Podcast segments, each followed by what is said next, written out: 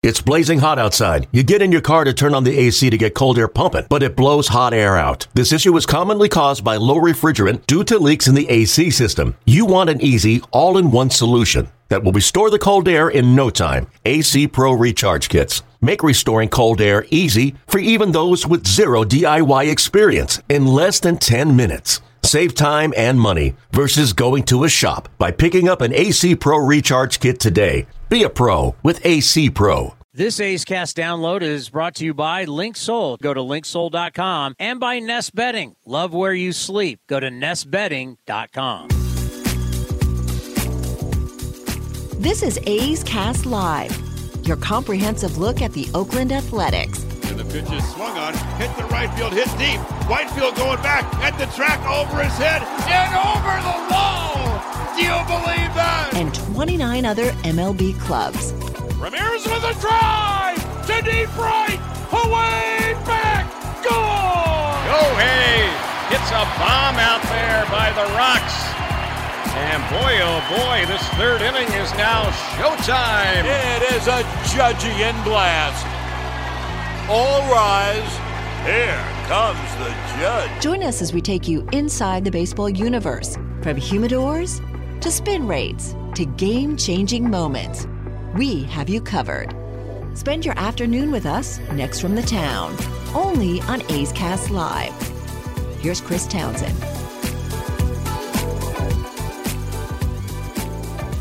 I want to start today's show out with what happened yesterday in the postgame show. Because I think it was absolutely ridiculous. Yes. Have we ever seen that before in franchise history? Nope.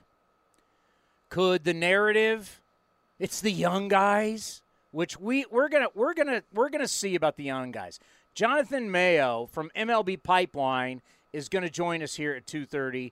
Uh, the great Chip Caray, one of the best play-by-play guys from the Caray family, grandfather Harry Caray. Hey, Hey, Skip Caray was his father all those years with the Braves. He used to be with the Braves. He's now the Cardinals. He's going to join us at 3:30. But I can't wait. We're going to settle this.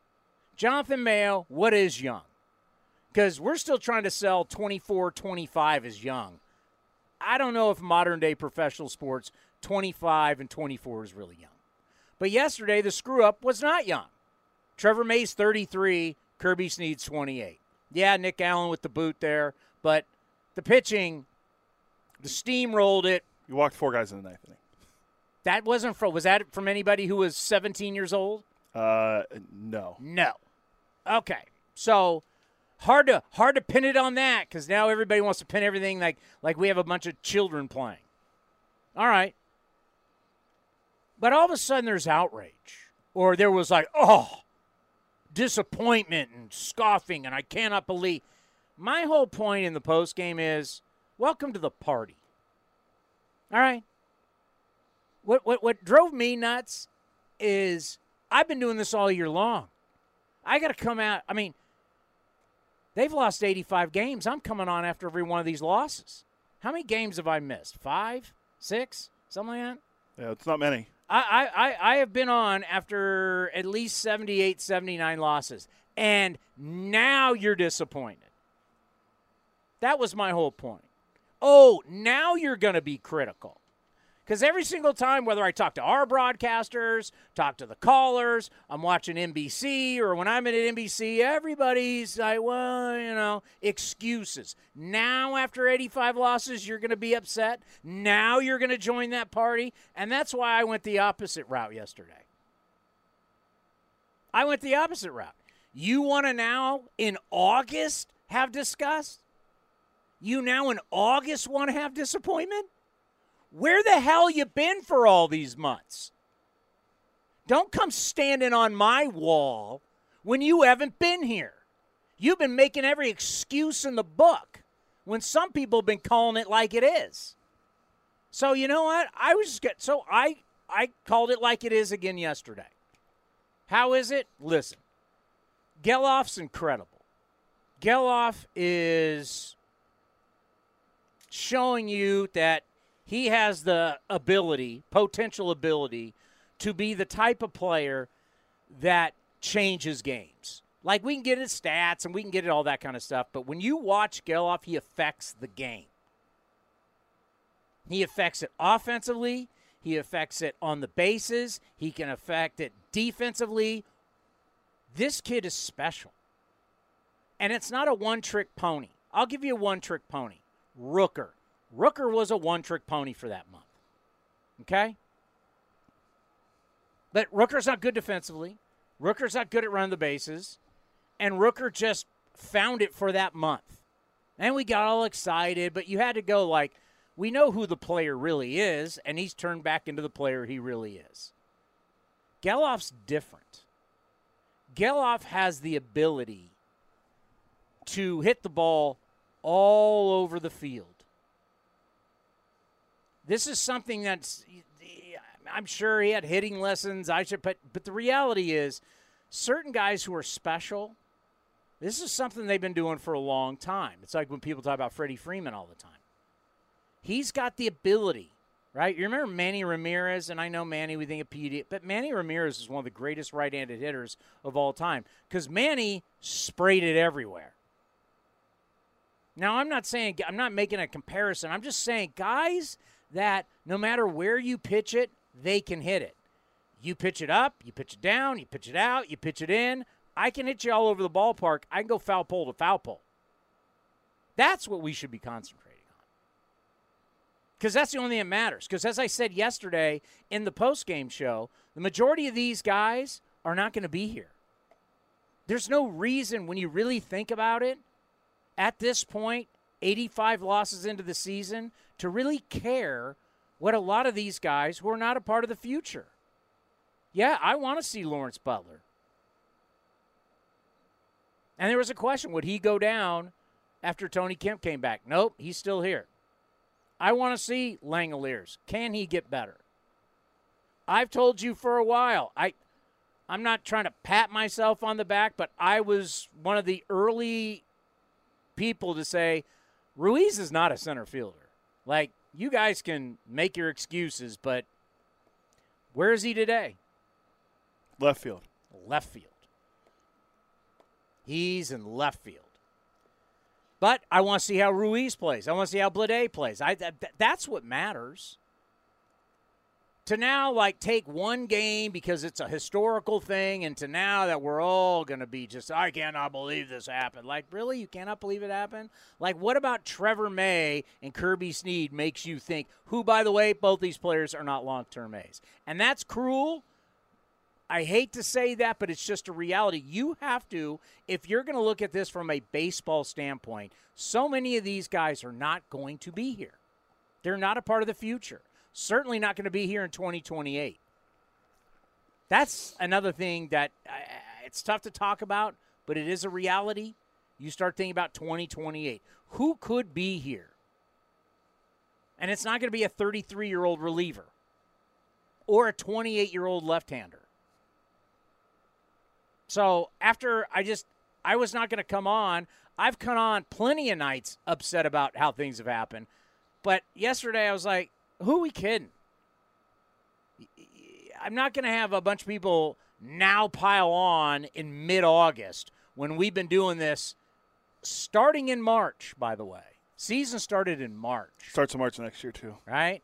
March, late March, April, May, June, July. That's a lot of ball games. But now in mid September, you're gonna or mid September you're gonna show up. August. I mean August. now you're gonna. Oh my God. Save it. What matters right now is who is a part. Is Soderstrom going to be the beast we think he can be? We'll ask Jonathan Mayo. Playing first today, by the way. Yeah. Well, gee, back to back games playing first. Isn't that something we called for? Instead of DHing and catching. By the way, uh, oh, that's right. No, he caught yesterday, right? Yeah. Uh, did you see him in the ninth inning? Can't catch the ball. I saw it was a pass ball. Right. I read. I, I was following. The game. There was a pass day. ball and other issues. Oh. He shouldn't be catching. This is where he should be. And when Ryan Noda comes back, we'll have that discussion. I don't know when Noda's going to come back, but when Ryan Noda comes back, we'll have that discussion. You mentioned Lawrence Butler, and you want to see him play more. He already Yeah. has a defensive run saved, and he's played in uh, 24 and two thirds innings out there in the outfield. Give me Ruiz's defensive run saved. Do I have to? Oh, he's only been playing center field for two years. Put it this way: if your main organization deemed, eh, you can't play middle of the infield, we're going to move you to outfield. And now two years later, you're deeming, eh, I'm not so sure about it either. You got problems. Um, overall, um, SD in uh, the outfield is um, uh, minus 17. Where is he in bait? And, and remember, now he's been out with the shoulder. Where is he in all of baseball if he's minus 17? Uh, let me see if I can do that on here. I, I mean, how many people are that low? he's uh he's the worst by a wide margin, according So- to the Fielding Bible, um, fieldingbible.com. So a couple months ago, did I not mention that? I don't think he's the center fielder. This isn't working. Correct. Yes. And I got told, oh, yeah, yeah, he's two years in, he's working on it. Well, I've come to find out people in the front office are starting to think like me. Yeah, I may not be a scout. Yeah, I may I may not played Major League Baseball, but I think I got a pretty decent eye about talent. I've been watching the game long enough. I've worked in professional sports, in the NFL, in the NBA. I've watched professional athletes. You see what the good ones look like. And Ruiz, not a center fielder. And then all of a sudden you go to the metrics, he's the worst in baseball. But Ruiz got to play because Ruiz can be a game changer. I'm not throwing Ruiz away at all. That's not what I'm saying. You just we your job as a coaching staff and a front office in any sport is to find the best role for your players. That's your job. How do you help the players maximize their abilities and help you win? And that's not going to be center field for Ruiz. And you clearly have seen right out of the gate, Bladay's better in center field. And now you're going to see Butler's better in center field. Why? And it's not Ruiz's fault because Ruiz is an infielder. You tried to make something work. You tried to, sh- you know, you tried to put that square into the round hole. Very rarely does it work. It, I mean, there's there's there's not a whole lot of Robin Younts out there who go from shortstop to center field. Doesn't happen. It's called an outlier. Outliers. There's always outliers, but you really look at the norms. But that's okay. Ruiz is a super talented guy. Find somewhere else. That's why I've said when we were struggling, when you're putting old guys in the infield, it's like put a second baseman's glove on him, see what he's got. Was he really that bad in the Padres system? I mean, CJ Abrams, you just saw him over the weekend for the Nationals, part of the Soto trade. He's one of the reasons why Ruiz got bumped to the outfield because this kid's a legit shortstop prospect. And now he's, you know, Washington's got to think they got a pretty good shortstop for years to come. Zack Gelof is the first guy in the notes. I want to show you guys that. The highlighted is Gelof. That's the number one thing in MLB Network's notes today is Zack Gelof. He is the story right now. Getting us out of the darkness and into the light is the story right now. Who is going to be here years from now? That is the story right now. It's not, you want to hold on to older players, go right ahead. I'm not going to tell you how to be a fan. You can be a fan and you can root and you can love it, you can hate it, you can do however you want to experience it. Go right ahead.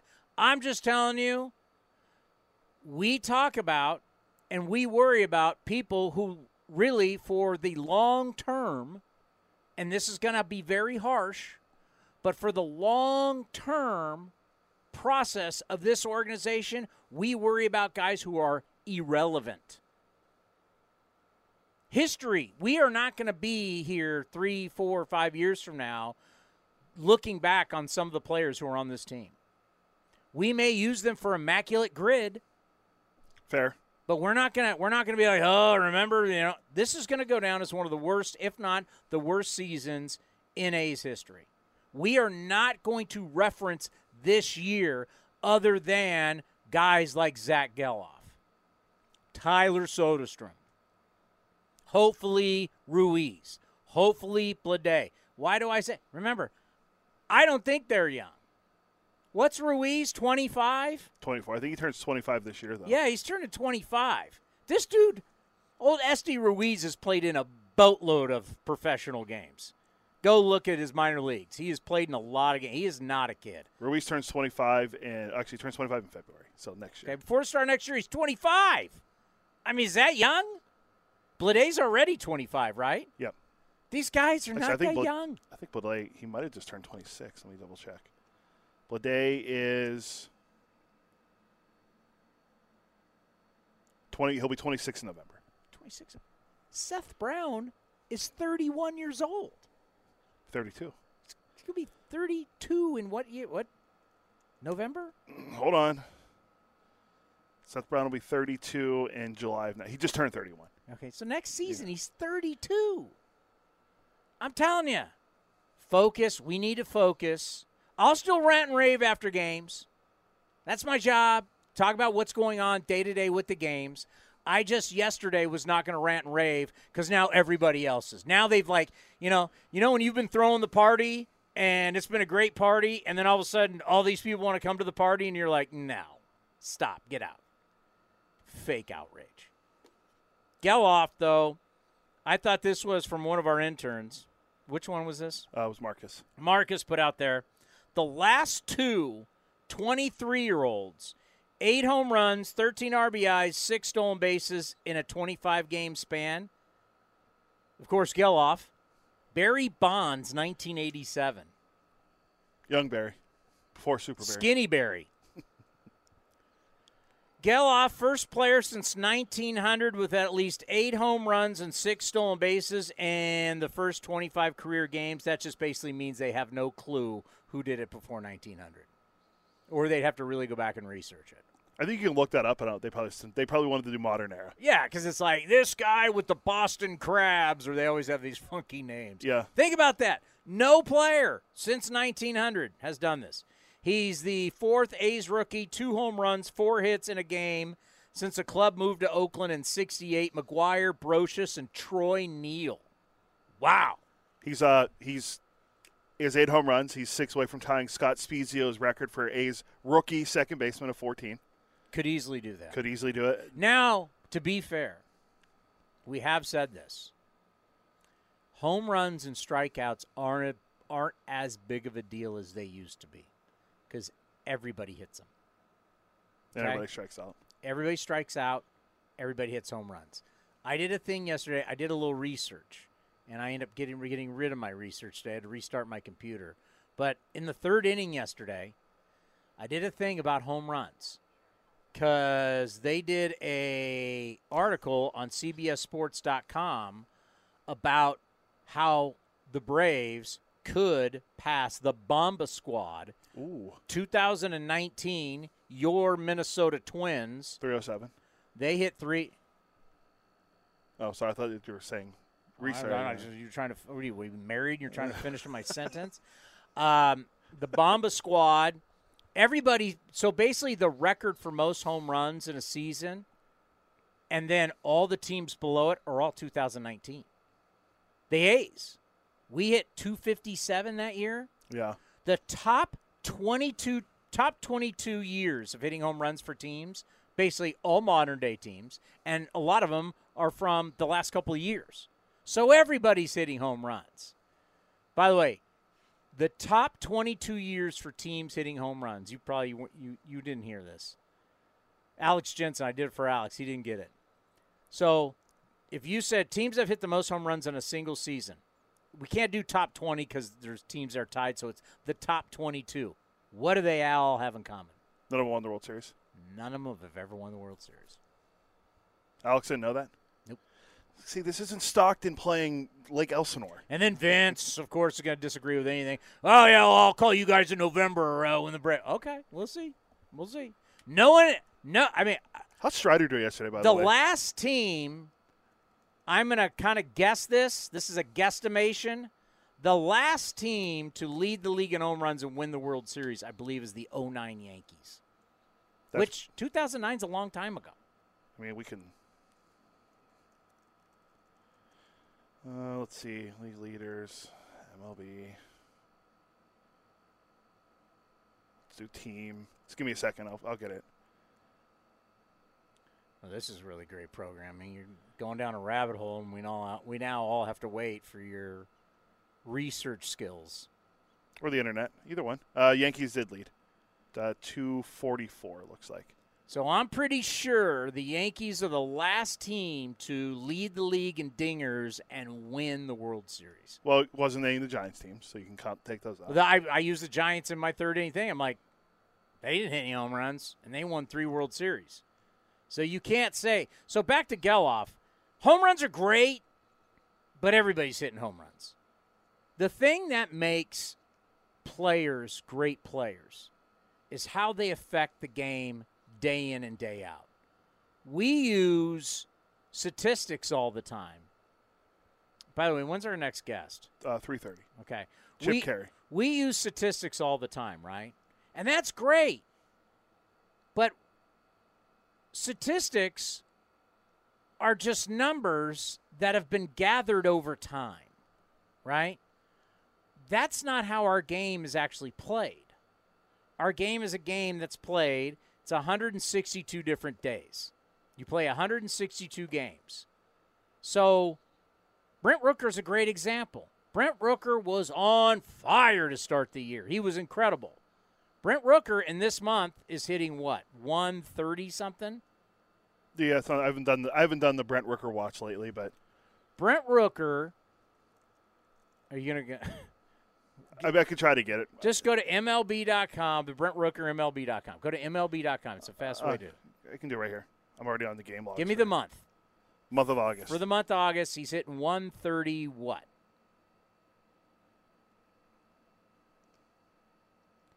Month of August, Brent Rooker is hitting. It's loading.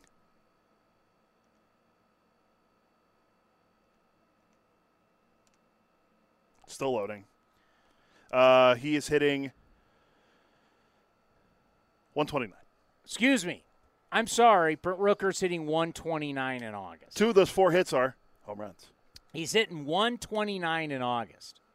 But people are going to sit here and they're going to say they're going to take the average of the entire year and they're going to say Brent Rooker, well, you know, in the end he's got 19 home runs, he's got a 786 OPS.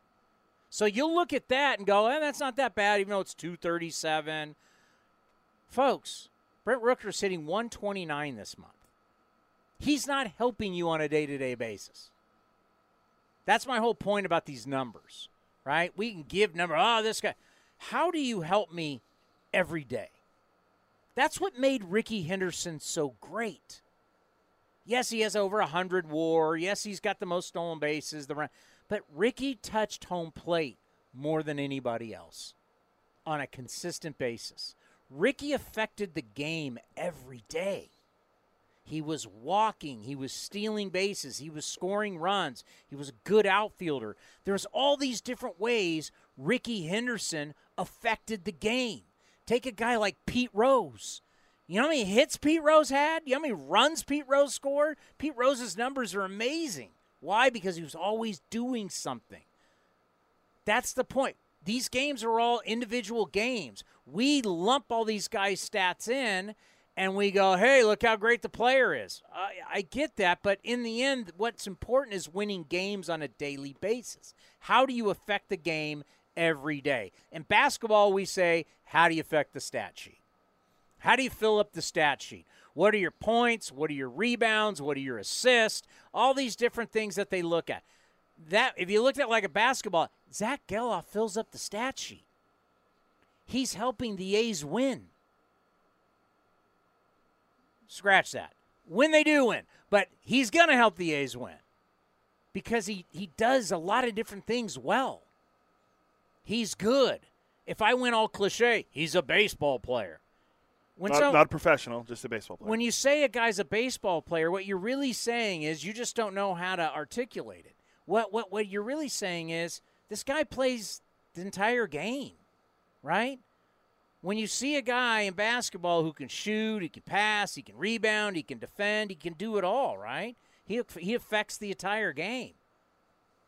Well, that's kind of what Zack Gelof can do, and obviously we're more of an individual sport, But Zack Gelof has the ability to help you with his bat, his legs. We're seeing that he can play defense. He's super athletic. That's special. And to listen to Jonathan Mayo go, well, you know, we didn't see this. And we don't know how good Zack Gelof is going to be.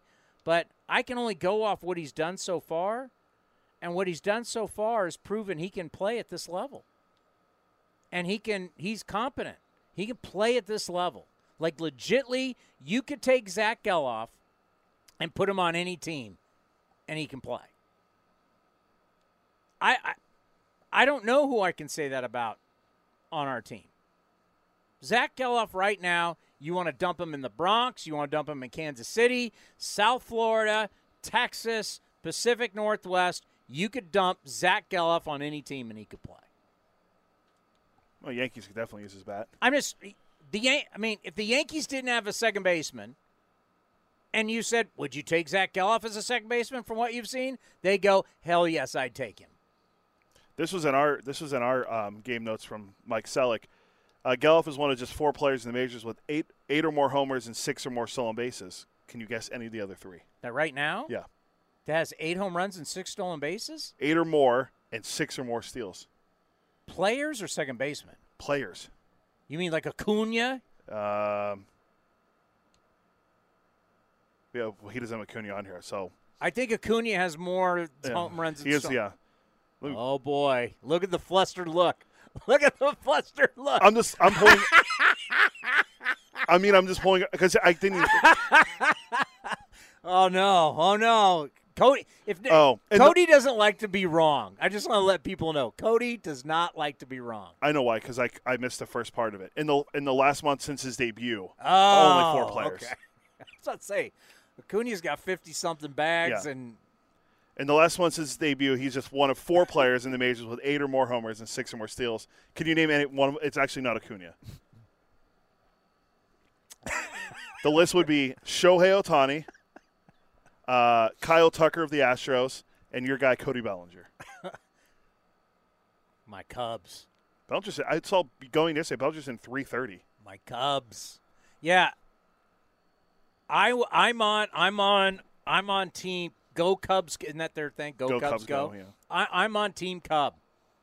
I'm so I and the only reason why I'm on Team Cubs is that they said, you know what the hell, let's go with it. Even though Stroman was terrible down the, he's hurt now. What hip? But Stroman was terrible in July. But they're like, oh, you're gonna trade Stroman. I'm Team Cubs. They're being carried by a guy. They're national. We picked. We picked nationally. One year we picked the Mets, and we have the Philly. Who was one of us picked the Phillies last year? I, was not me. Oh, that's right. It wouldn't be you. Maybe it was me. I'm Team Cubs this year.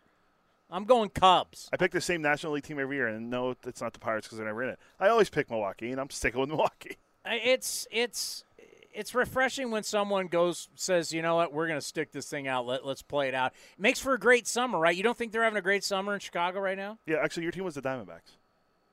That was my preseason. Uh, because that's not summer looking At the right trading now. deadline, I adopted. I, I said I No, yeah, adopted. true, yeah. I ado- I brought them in. But yeah, I, I'm I'm happy for the Cubs. Right? That's that story. Are they a perfect team? No. I mean, this is part of the entertainment business, right? We want to be entertained. It's like with our ball club. I want to be entertained. Gelof Gelof is entertaining me. Lawrence Butler. Now, Jonathan Mayo almost had a heart attack when I mentioned Jose Canseco. but but but but Lawrence Butler, are you telling me you don't did, did that ball he ripped I, and by the way, I, I Soderstrom's deep Soderstrom's base running. I had a question about it on that double, and then yesterday, boy, they have the. I, I wish every team had what the Nationals have. They had the eye in the sky, right? We started getting the replays from up top.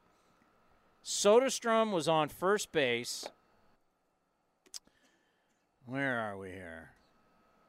Soderstrom hits the double. Bladay hits the base hit into right field. So you're a runner on second base. Now, see, this is the stuff we don't see. And this is why play by play guys, I questioned Soderstrom the day before. Play by play guys follow the ball. This was the eye in the sky. Do you know when you're on second base and you're leading off, left handed hitter at the plate, and the left handed hitter hits a ground ball to the right side? What do you do? Go third. You sure about that? I mean, you you would think that that would be the move. Are you 100? I just want to make sure because I I've been pointing out a lot of stuff, and everybody went, well, are you sure? I'm going to go with my my eye test. Yes. Do you remember when uh, uh, um, Jordan Diaz was on second base and the ground ball to his right, and I I was like, uh, and then it was defended after in the post game show. It was ridiculous, and then everybody came on and said, "Oh yeah, that was a big blunder." They watched film on it after.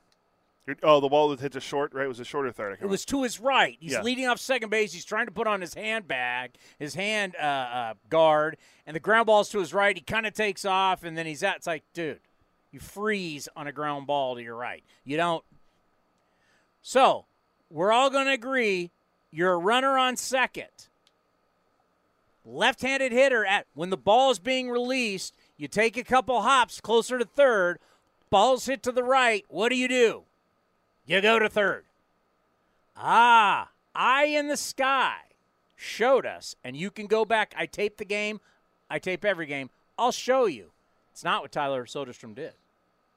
Tyler Soderstrom froze and went back movement to second. Now, what does that do? That takes all your momentum, even that jerk back towards the second. Ball now is a base hit in between first and second. Your momentum took you back to second. So now I got to reverse my momentum, and now I run to third. By the time I run to third, I'm just rounding third, and the ball's in the outfield. So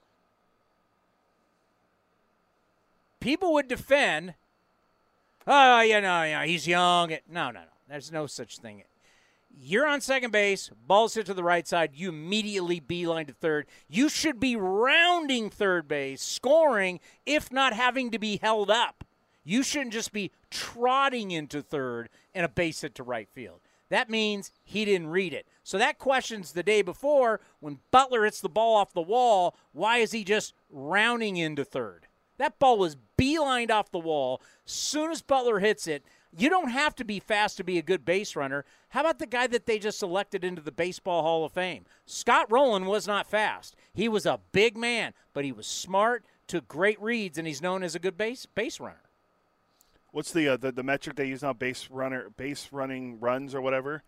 Like Arizona's really good at it. I think Baltimore's really good at it. Teams that are are competitive. I mean, Lawrence Butler, it's the ball off the wall, and you're just trying. And you're the crack of the bat. You're beelining. Ball's hitting the wall. You should be rounding second. Now the ball's coming back. It's in between the outfielders. They're both going to the ball. You should be rounding second, halfway to third. By the time you're starting to come around third, they're picking the ball up and they're throwing home.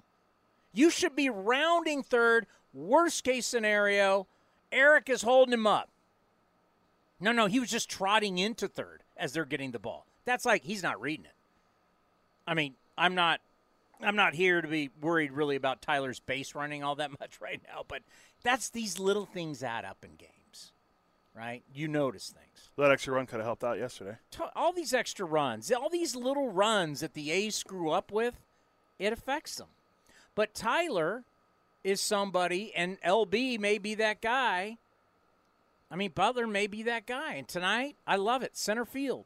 Lawrence Butler, you're playing center field. Yesterday, playing center field. Let's see it.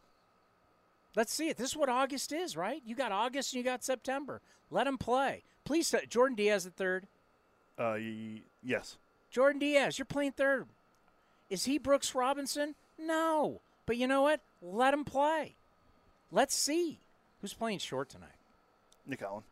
Okay. Nah, it's tough that he booted that ball, but you know, got to learn from it. Still one of the best, def- better defenders in baseball when it comes to defensive run saves or shortstops. I'm pretty sure. I mean, that's why I wish Noda was back. So you'd have this infield of Diaz, Allen, um, Gelof, and Noda. We already know how, what what's Noda defensive run saved. Uh, Nick Allen is a positive player. He's in the he's in the top. In, he's in the middle in baseball. Uh, where Noda Yeah. Noda is. Let's go to Ace because he's not coming up on the all-team leaderboard. The best first base and defensive run saved wise is Somehow it's Carlos Santana and then Matt Olson. Uh, first base, Ryan Noda is actually just zero. So he's not hurting you or helping you. All he's right. just right there. I like Noda at first. That's why I'd like to see all these guys together. Shooty Babitt, are you there? Yes, I'm here. So I can talk about you as a TV star, one of the great scouts of all time, and a former A's infielder and a Bay Area and East Bay kid. You can let it rip. How are you? Uh, fantastic. How are you doing today, sir? I am. Uh, I, I. The last couple games have been rough. I mean, no doubt about it. The last couple games, you've been covering it um, from your scout's eye. When you see the way these games have played out, and you're watching players, you're evaluating players. Just what have you seen the last few games? I've seen a lot to get excited about, Tony. Um, all the young talent, the new A's, if you will, um, has been true to the advertisement. Um, I've seen some immaturity. I've seen some mental lapses. I've seen some kids perhaps maybe pressing a little bit, trying to be um, a little more than what they should be at this time. And I see some young kids forced in some situations where they're being under the big lights and the, and the big microscope, and every mistake that they make um, is uh, magnified. And for the simple reason, man, ain't no league bigger than this one, man. Uh, the best players in the world um, play in this league, and people are playing for some. People are playing for their careers, their lives, their jobs, their livelihoods, you name it. And if you're not ready, if you're not prepared, if you don't go out and challenge for every pitch, for every out, for all 27 of them, you can't get happy at 26. You can't be thinking about tomorrow, um, today. Um, you're going to get exposed. And when you have a group of kids who are probably here a little earlier than they probably should be all at once, uh, and you're playing against some guys that are 30 years old or more experienced and uh, playing for a whole lot more than what these kids even understand what they're playing for, other than finding out what it's like to be major league players. You're seeing, you know, what typically is going to happen after you unfold everything. You know, what's interesting about that is we now know front offices don't want to pay people once they're in their 30s. We know that we consider 26 the start of your prime.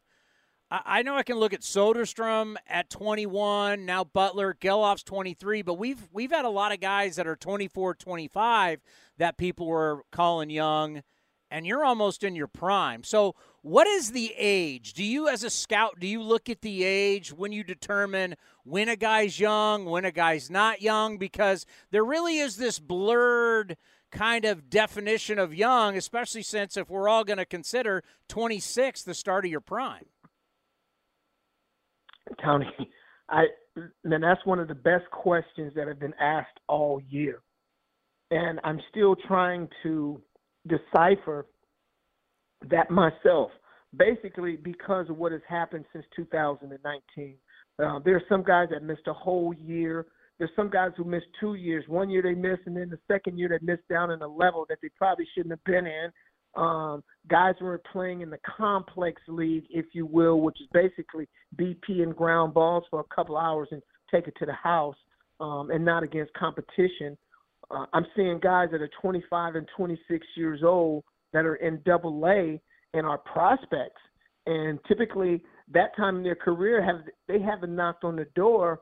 Um, uh, they're working like you and I in a real job and raising family and having children but because of those things, uh, because of a lot of kids getting rushed and they're not ready, and you need a pipeline of guys that are experienced, that are more smarter than maybe they're skilled, um, that can come up and be that 4A player that they used to talk about as pretty much a up and down type player now until one of those guys mature into an everyday uh, major leaguer because let's face it, and I know I'm an old prude. I'm gonna be roadkill soon. The game is running me over so fast. I Come on, up. man. But there was a well, what I'm You're one of the greats. One or two prospects, one of the two prospects would come up per year.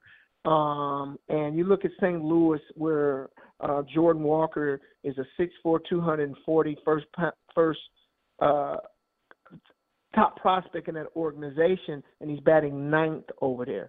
Not coming in here jumping in the hot grease right away, but easing his way in, plugging a hole where there's a gap. Um, starting pitchers used to come in as the bottom of rotation guy, start out throwing three or four innings until they stretch him out and let them get used to being major league starters. Um, they're breeding them differently. The game is playing differently. The, it, it, it's just different. So to answer your question, Tony, I don't think that you can use that analogy as far as the age situation. I think you got to go player by player, skill by skill. I do know this, being in the minor leagues and seeing guys, there's something that they all have in common. I don't care how old they are, and they all have that it factor. When you look at guys like Gelof, when you look at Soderstrom, when you look at Butler, when I saw Mike Trout, when I saw Felix Rodriguez, when I see these guys, uh, um, Julio Rodriguez, I mean, when I see these guys break in with these um, Corbin Carroll, when I see these guys break in with these teams in the lower minor leagues, and you say, oh, you know, it, it, it, they have that it factor, and, and you don't notice that it factor at 26 years old. So when you're getting a 26 year old guy, you're getting a guy who's against all odds. He's grinded, he's battled, he's found himself in the right situation at the right time, and they're taking advantage of it. But um, you can't trick this game, man. You really can't, and that's why I think it's so important that this age young team come in and play pitch by pitch, play by play, at bat by at bat till the last out is made. They can't afford to have mental lapses. They can't afford not to play the game the right way. You got to respect the game. And when I say respect the game, give the game what it's giving you an opportunity to be your your best self. And if you do that at the end of the day, you can live with the results. But when you start worrying about the results before you have gone through the process to create the results, the results are not going to look very good. So um, I'm looking forward to the future. We know where we are right now, and what we've done in the recent past is just a, a, a mirror of what's going on with this team right now, man. We're just keeping it real, but we're going to compete. We're going out there and play.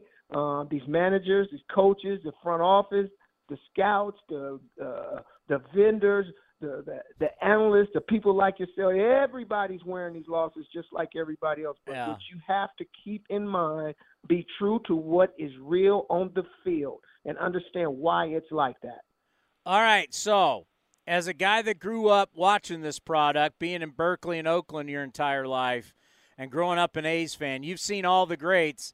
I've got all these people texting me; they're ready to put up a statue for Zack Gelof already. I, they're ready to put him into the A's Hall of Fame, Shooty. What have you seen so far in Zack Gelof? He's doing stuff people have never done before. Well, first of all, when I look at him and I look in his face, I see a guy of determination. I see a guy who's confident and a guy that's comfortable. Um, you don't see him up there wailing and off balance and uh, having bad swings. He's having good at bats. Um, he utilizes the whole field. He's a guy that can hit and hit for power.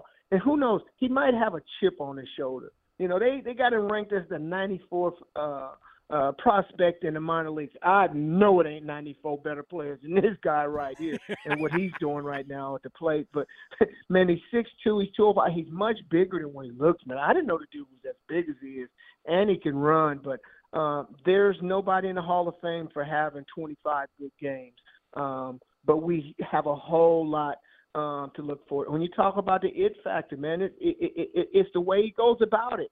You know, Mark Kotsay talks about uh, he's as a hard as worker as anybody on the team, the way he prepares himself. Uh, and I think anybody that's had success in what they do, they get comfortable in their environment, in their element.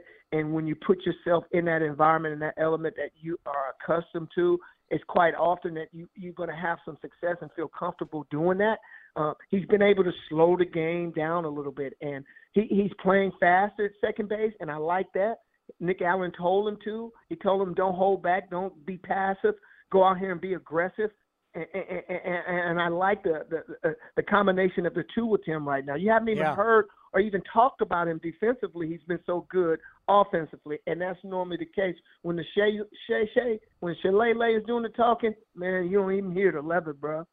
Well, I'm just saying. Yeah, I it's yeah. When I saw him for the first time when he was playing for the Ports. He was a third baseman, and to see a guy his size just shows you how athletic he is that he can play second base, not embarrass himself, and play pretty well. And as a guy that is a former middle infielder like yourself, you know, you saw last night with the pickoff on Walker, and they both tried to cover the bag. That's understandable. Just talk about why it is important right now. Play Allen at short, play Gelof at second, and so these guys can learn to communicate and probably the best we've ever seen were Trammell and Lou Whitaker in Detroit, to where they didn't even need to talk to each other. They knew each other so well, but you only develop that, Shooty, by time playing together. Oh man, I mean, Tony, I don't think people uh, really understand. I think there's a lot of minimization of the thought process that goes in when you watch some of the plays that happen on the field. I mean, and you're exactly right you can accept that because guys understand when certain guys come up to the plate, depending on where they plan, the communication becomes even better because a lot of times they don't have to say anything.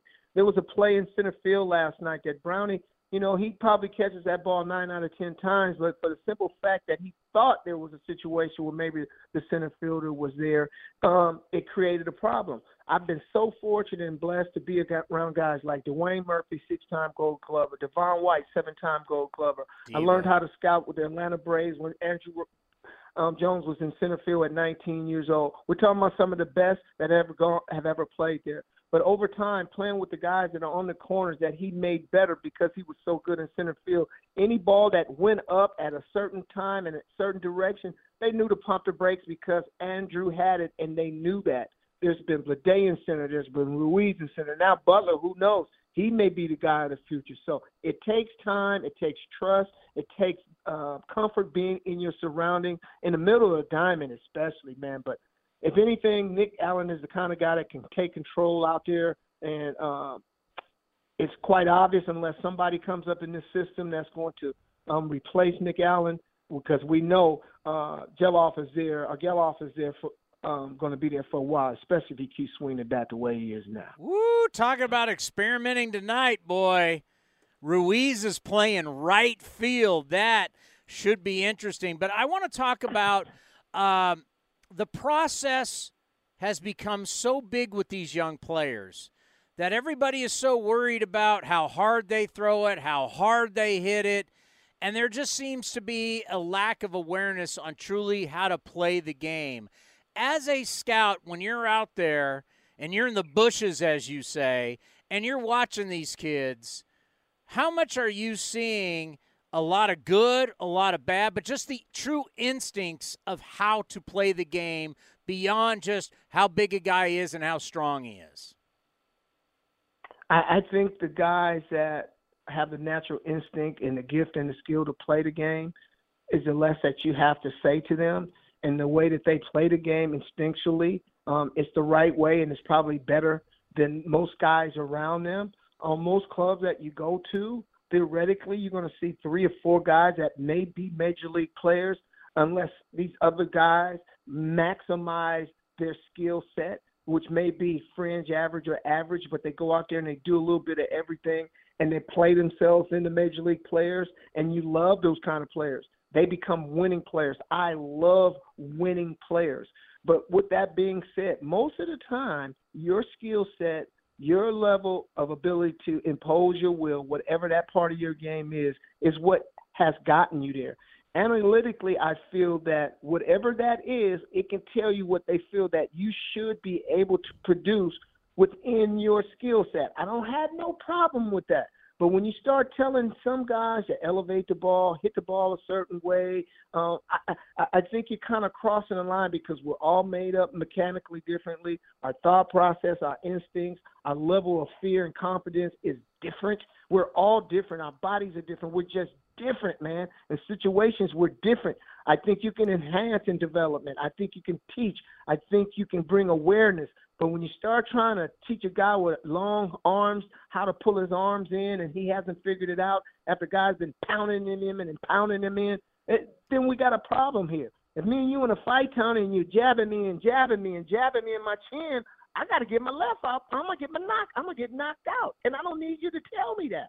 So I, I, it's, you know, I tell you one thing what are we waiting for guys to throw 120 miles per hour? No. Because if we continue to try to preach and teach, and we keep on talking about uh, velocity opposed the the art of pitching, Okay, I get the science, man, but let's teach some art of pitching. Let's let's get guys off balance. Let's let's locate on the outer half. Let's pitch up in the zone and then come with a pitch up in the zone that gets out of the zone. Let's have some thought process here and some touch because mind over matter.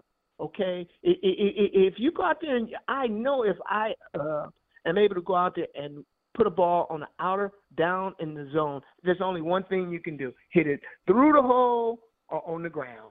You cannot elevate that good pitch sinking um, between the knee and the ankle. Okay, you just can't.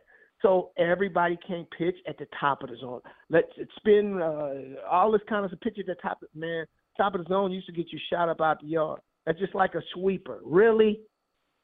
We're gonna talk about a sweeper's a good pitch? Okay, come on, man. well, really? hey, hey, I want so, you because Cody, Cody here basically thinks baseball's fantasy baseball, right? He doesn't actually think about really playing the game. He's just worried about, as a pitcher, how many strikeouts you have. I want you to tell me the story, the best guy that you've seen. What was he, a double A guy for the Minnesota Twins, how he carved people up? Tell that story you told me. King, King-Ming Lin, and I might be messing his name up, but he's a 5'10 lefty, weigh 150 pounds maybe five ten, probably five nine, and I've seen thirteen teams. I, I've man, I I've seen about six hundred players this year, and or games. I've seen so many games, a game every day. Uh, but this was the best pitching performance in which I've seen all year, and it was not so much the fact of the stuff that he had, but the way that he used it. He had a complete repertoire but every pitch had a purpose. Um, every pitch set up the next pitch, uh, and it was just so impressive to watch. And he carved up some pretty good hitters in the lineup that he faced. And I just, and he was left-handed. You know, I, I never had no respect for left-hand pitchers. I hit 600 off Tommy John, even though I only hit faced him six times, and got four hits. I still owned him. So I mean, I don't care nothing about left hand, but I was thoroughly impressed by this young man. Just pitchability. Yeah, he could touch 95, but you know what? He lived at 89 and 91, 92. And now and then he throw you 95 just let him know he had it, so you be aware of it. But while you trying to amp up to catch up with 95, all he's doing is just jacking you up with 91 and 92. So um, if I'm anybody that works in um, pitching development, every pitcher in uh, the minor leagues we have a pamphlet of Greg Maddux and how he did it and how he got it done and watch and, and read anything mental that he had to say because in my opinion in my time um, uh, Greg Maddux is the best I ever seen and never threw over 80 92 by the way what, color? what colors Repeated, the yeah. What color's the suit tonight? Pardon me? What color's the suit tonight you know, we gonna mix in a little little gold and a little taupe tonight.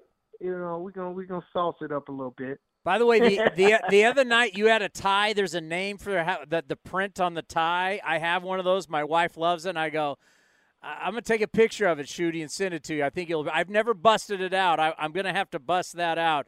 Uh, but you are the best dressed man on TV. I do have to say this. I was thoroughly upset it was two days ago after that uh, comeback loss that the A's had, where it was a historic loss.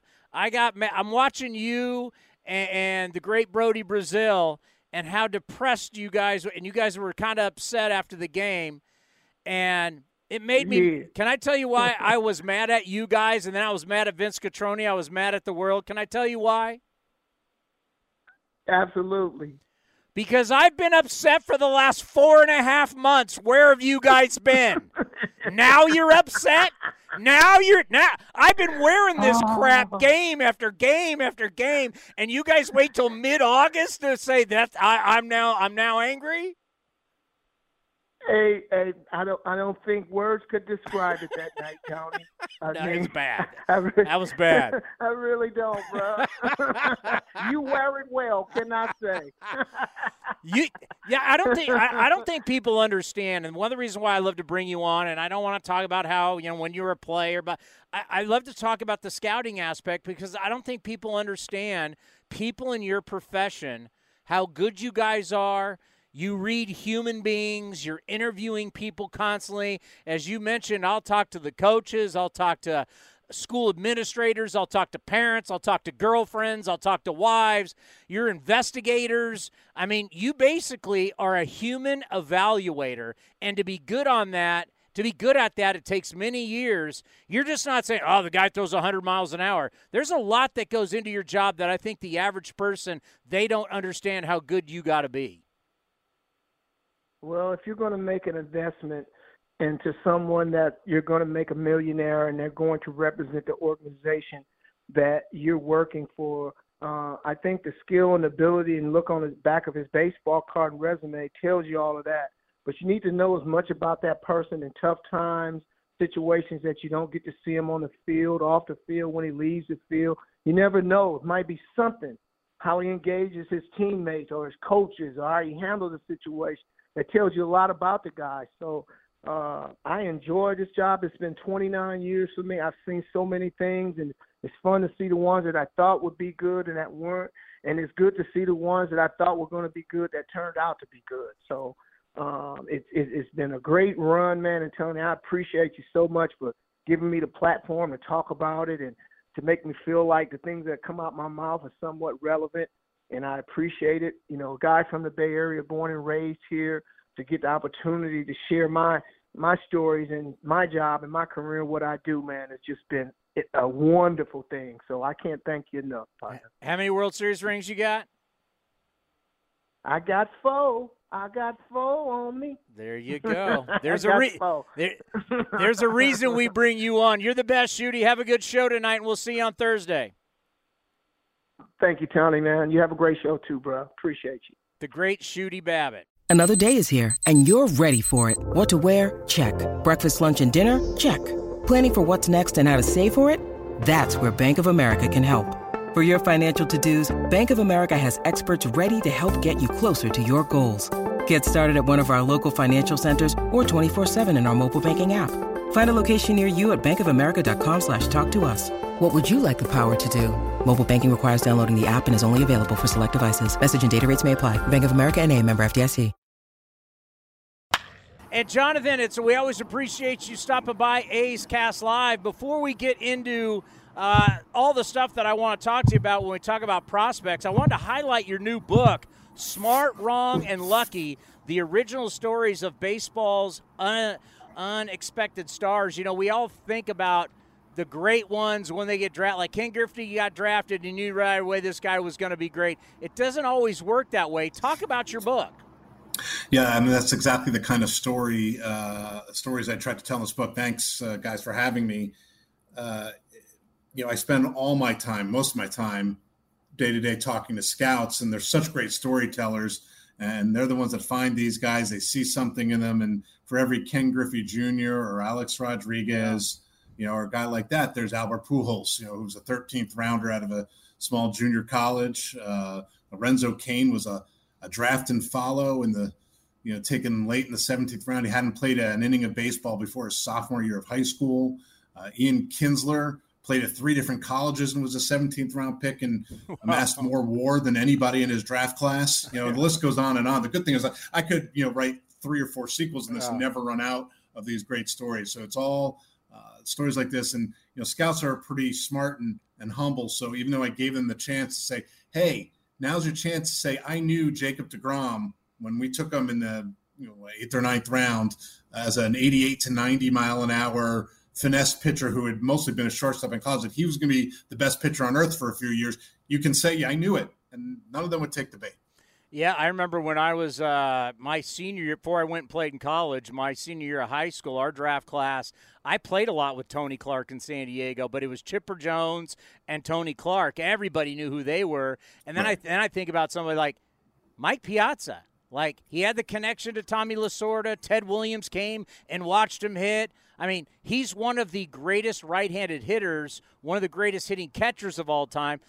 Nobody knew who Mike Piazza was. No, and I and I didn't even include Mike in, in this one only because that uh, I, that would fall into the lucky category of, of, of, you know smart, wrong, and lucky. Just because yeah. that wasn't even a, a terrific uh, job of scouting. That was having a connection and kind of doing a favor for Tommy Lasorda that really, really worked out. But it does show you that talent can come from pretty much anywhere. I've noticed my relationship with scouts. Scouts love athletic ability. They see something in a guy. There's certain traits that they'll like, and they'll understand. They're you know everybody's got warts, but there's certain scouts that you see over time they nail it a lot. Not everybody, because when you're dealing with human beings, you're not always going to nail it. It's just not possible, right? But what is it about the guys that you have talked to over the years, especially the guys you really can trust? What is the characteristic that that scout has that makes them have the ability to find players? You know, I don't know if it's if it's one particular trait. Um, so many of them work so incredibly hard. Uh, so I can't say that like, oh, they, they just outwork everybody. Uh, some of it's just a feel. Uh, you know, really understanding. It, it's so hard to translate. Think about when you're looking at a high school player. And let's put aside the international guys because you're scouting guys when they're 15 years old and trying to yeah. project what they're going to be like when they're 25 is is you know impossible. But uh, you're looking at a 17 year old, say maybe 18 year old, playing high school baseball, uh, and and maybe not against great competition if it's not from you know one of these big baseball states and trying to figure out okay let's add six years to them let's put a wood bat in their hands uh, and what are they going to be tell me who's going to be the next star so it, it, having a, a, sense and a feel for that uh, is it's it's such an inexact science and even the best get it wrong all the time but there are those that really do stand out uh, a guy like the late Mike Radcliffe, I think, comes to mind as one of the legends. Uh, unfortunately, uh, we lost him to cancer not long ago. Uh, but the reason why the Minnesota Twins took Walker Jenkins in the first round is because last summer Mike snuck out when he wasn't supposed to be out seeing going to games because he was sick. Uh, and put an 80, which is the top of the scouting scale, on Walker Jenkins. That's a big reason why he's a Minnesota Twin right now. Well, and I think about, you know, Grady Fuson in our organization. Sure Keith Lieppman, who just retired. I mean, 54 years with the Oakland Athletic. Well, actually, the Athletics, because he dates back to Kansas City. That's how long Keith Lieppman. So when you think about great scouts, you know, I mean, Grady Fuson's a friend. Grady Fuson's won every award you possibly can, and he sure. was he was in the movie Moneyball that was up for an Oscar. So scouts, these guys can play such a huge role in your organization. But I, I got to ask you this question because it's tormenting me right now with where the A's are.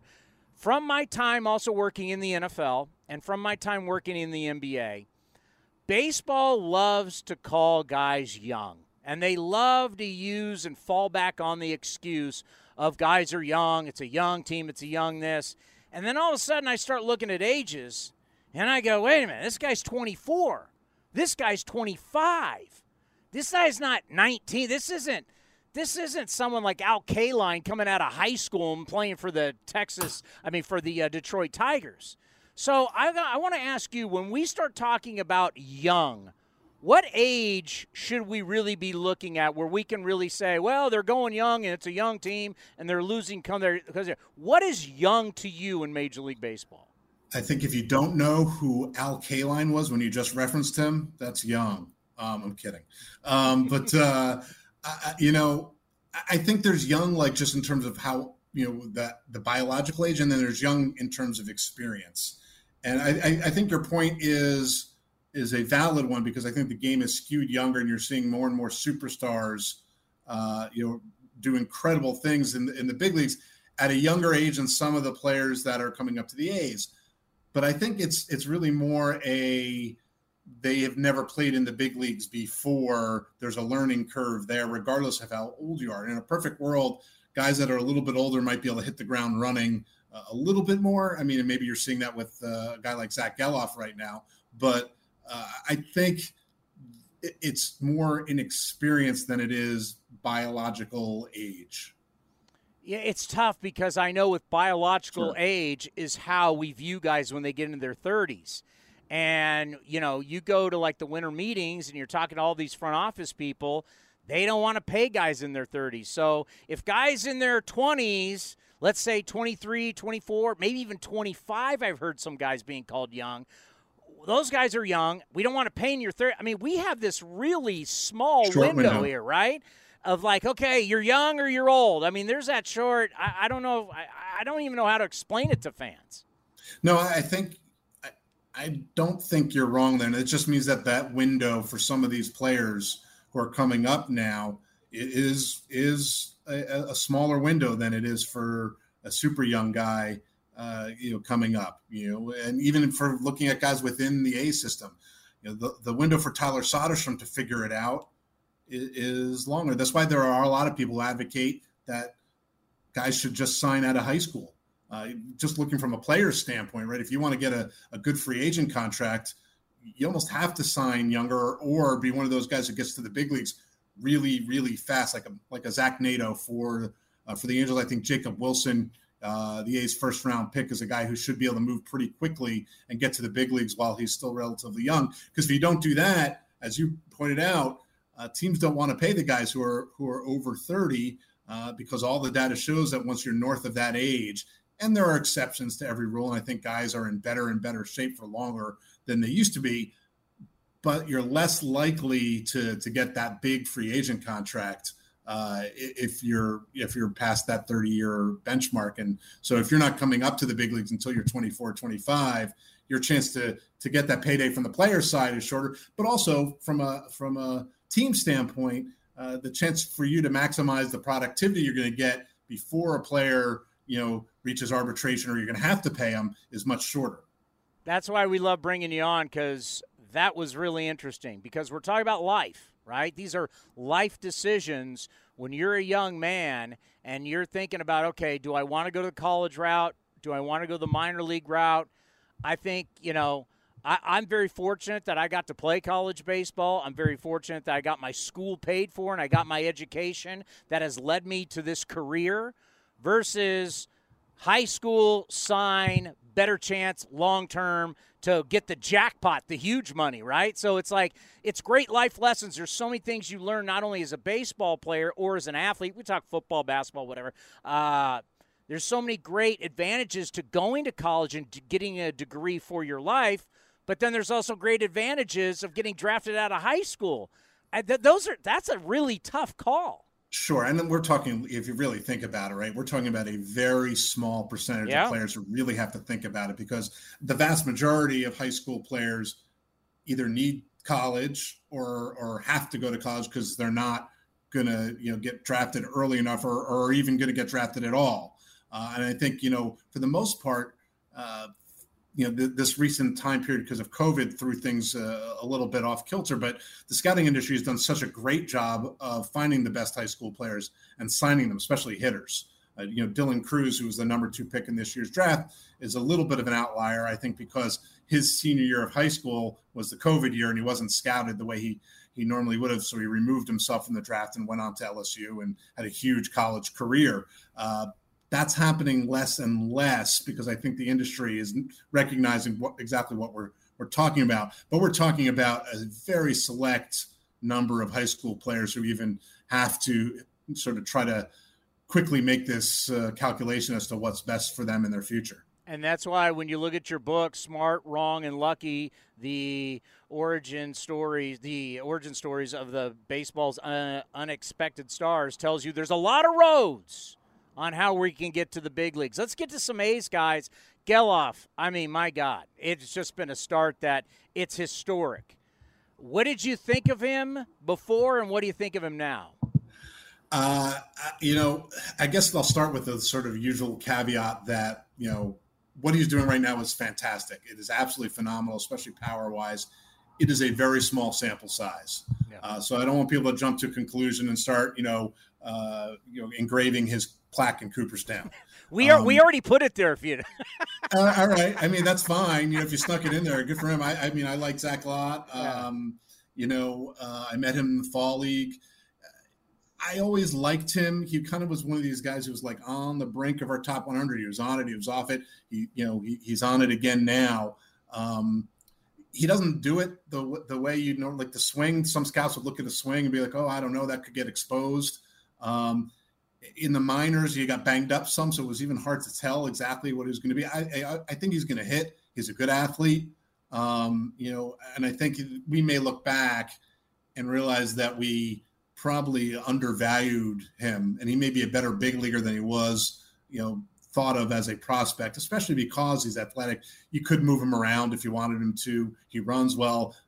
It looks like the power is going to play. Uh, you know, I just don't want people to get, uh, you know, have too unfair expectations for him based on what he's done this year. But this has exceeded expectations based on sort of where we thought he was. Well, get ready for this one. All right. You want to talk cart before the horse. Lawrence Butler comes up, six three, super athletic, had a great spring and we're like, when's the last time the A's brought up a guy like this? The name Jose Canseco gets brought up to oh, when when he was the rookie of the year. But Lawrence Butler, what, what do you think so far? And what do you think? Well, actually, it's only been a couple games, but yeah. what do you what do you think of Lawrence Butler and what he can be? Because obviously, he's a very athletic six three guy. Yeah, he, he's really interesting to me because I think this is where um, young and inexperienced as inexperienced as more because 23 and 23 is still young but it seems like we've been talking about him for a while. As a guy you know signed out of high school. It took him a little bit. Um, that swing is going to work. I, I, think it's going to work. Uh, it's just a question of is he the kind of guy who is going to tease with that ability and strike out a ton? Uh, i think his approach has improved but this is a guy who's got legitimate 2020 potential. You know, it's just a question of him uh, consistently um, finding the barrel to in order to do that. But it but it's all in there. And you know, he's a guy who can play the outfield corners. He can play first base, even though he hasn't done it. You don't necessarily need him to do that, but uh, there are a lot of ingredients there to like. And I think you're right. While the that kind of comparison, and I hate major league comparisons in general, but comparing him to someone like Jose Canseco is completely unfair. It is true that it is, you know, to to have a guy sort of big, physical, and athletic like that. Um, you haven't seen a lot of that, and and there's an excitement that comes with that kind of player automatically. By the way, Ian Kinsler gets brought up with Gelof all the time around here. Yeah, and he and and uh, and Zack loves Ian. Uh, yeah, I've done a lot of stuff with Team Israel over the years, and one of the selling points when I was talking to Zack in the Arizona Fall League about playing in the World Baseball Classic was, you know, you know who's going to manage that team. You could pick Ian Kinsler's brain for like you know the time that you're there, and that was a big selling point. And I'm sure he, he is Matt. He maximized his time with Ian just in terms of how he went about it. Um, and I think there are some, you know, that, that's not a, a, terrible comparison. But of course, no one thought Ian Kinsler was going to be Ian Kinsler when he first came up either. Well, I got to tell you, you know, you're getting old when you start when you start covering kids and you played against their dad. I played against Steve Soderstrom when he was at Fresno State. so all of a sudden, his kid is our first round pick. You're like, wow. So what do you think of Tyler? You know, it's been it's been interesting. And speaking of old, by the way, uh, Justin Crawford was in the futures game. Just to, I'm yeah. going to digress just for a second. His dad was Carl Crawford. Yeah. I covered Carl Crawford in the futures game, so I covered his dad as a prospect, and then his son as a prospect. So that the fact that he was in the draft was hard enough. Wow. You know, Andruw Jones and, and Justin Crawford. But yeah, um, I think that you're just Tyler Soderstrom's the kind of guy you just have to let let go, let him hit. Um, it's going to take a little while to adjust. I actually was expecting to dominate in the minors this year a little bit more. The power is very, very real. Um, and maybe even more so than Lawrence Butler. It, it's going to be a consistency thing. And I think he's going to get there. You're going to have to live with some strikeouts. Um, I know the catching has improved um, to the point where he's caught almost as much as he's played first base this year, which which is encouraging.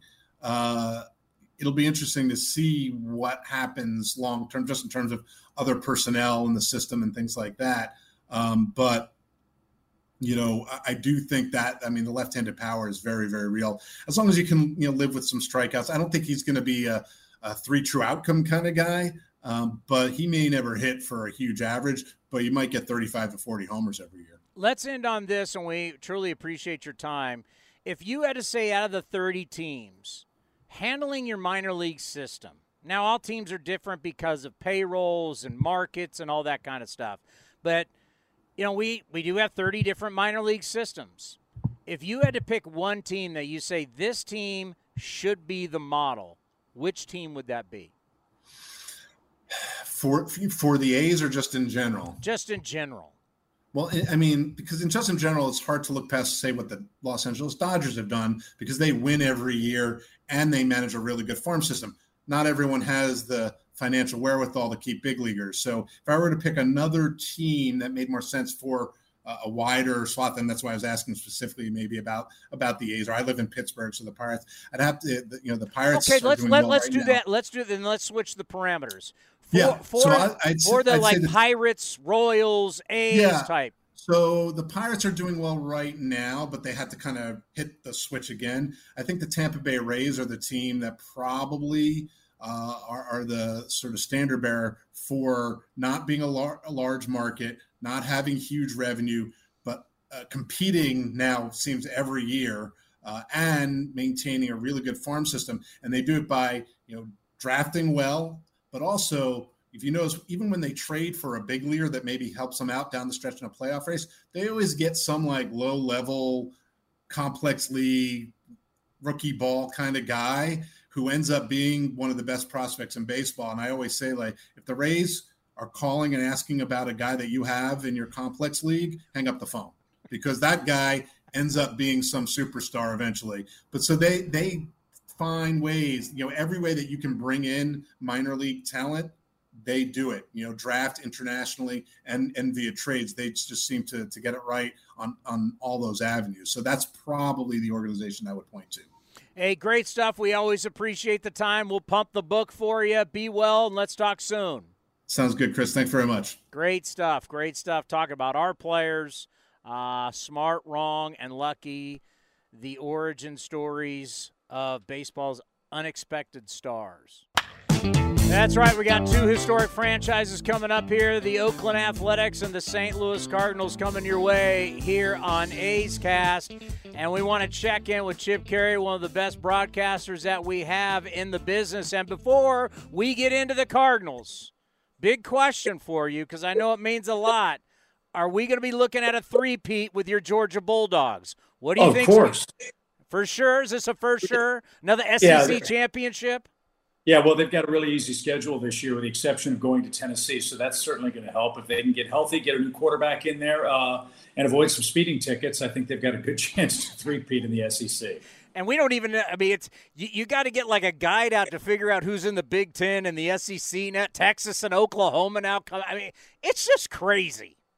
Yeah, I, I, I long for the innocent, more innocent days where you knew who, who was in which conference and uh, look, if the SEC is going to add guys, I don't know if they'll add any more with uh, Oklahoma and Texas joining, but I say bring Florida State and Clemson in and make it an even more super conference. That'd be a heck of a lot of fun. You know, I think about your career and all the different places, whether it's Chicago, whether it's Atlanta, it's St. Louis. I mean, super stations that you've been on. Where we are in the broadcasting business, right? Streaming's becoming so big.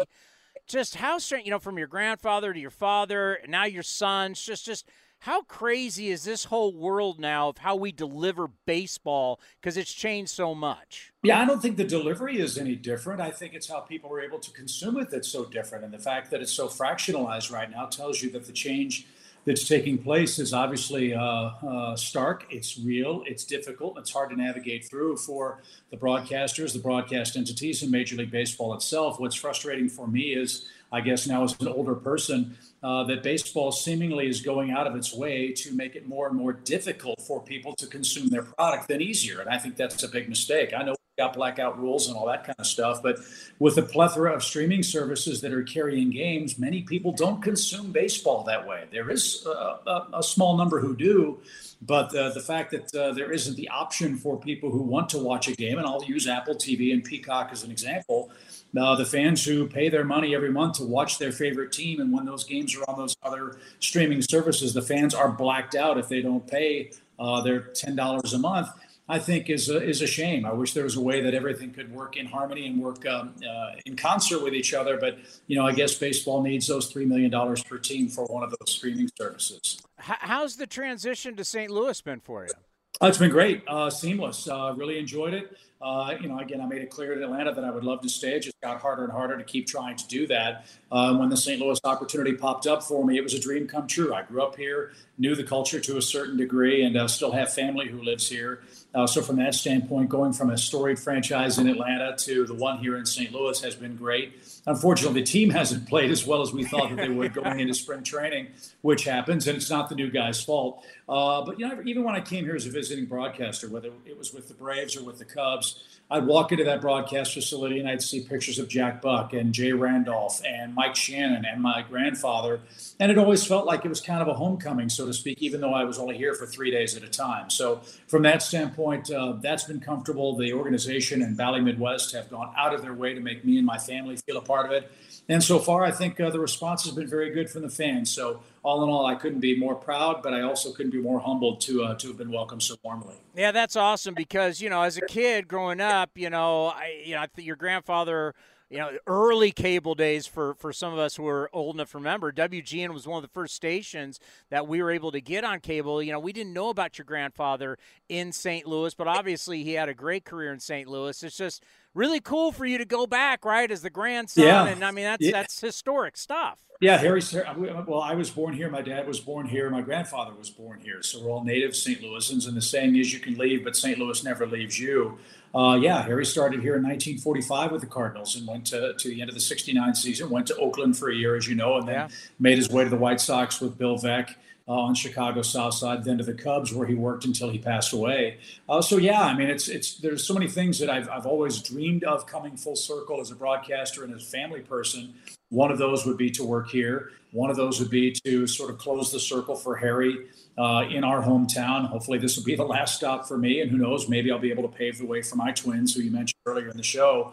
Uh, but more than that, um, you know, it, it's it's helped close some family loops and things that I didn't know about Harry personally. And that was the great tragedy of me not getting to work with him in Chicago. There were things I would have loved to have known. What was my dad like as a kid? What was my aunt like as a kid? You know, what, what, what kind of an athlete was dad in high school? Where was your favorite place to go hang out after a game? All those things were lost to time, obviously. And uh, through the friends that are still here and remain and remember him, uh, I'm hearing more and more of those stories, which keeps him alive, which is nice. You know, you think about St. Louis, truly one of the great sports cities in our country. You think about the support. I always try and tell our fans it's hard to explain how big the Cardinals are because, you know, back in the day, everybody's listening to radio, and radio went, you know, Cardinal baseball went all the way into Texas. It's the entire Midwest, so they own the Midwest basically. It's it's a great franchise, great fan base. This year, just just talk about how hard it is for their fans because they're not used to this. That's the key word and the key phrase. They're not used to it. I think the word that I would describe is shock. Uh, and, and to put it in perspective, the Cardinals have finished last in their division once in the last hundred years. Once. What? Okay, so they're in last place in the National League Central. Um, they have not been able to sustain much of anything. They they just didn't have enough pitching. That was a big problem at the start of the year, and their offense was not very good. And Arenado has said he wasn't very good, and by his standards, he wasn't. Uh, but I think the, the perspective I've tried to apply to people here, again, the, the, the beauty of coming in as an outsider is what happens in St. Louis and what has happened here for the last 15, 16 years is an outlier. They finished above 500 15 straight years.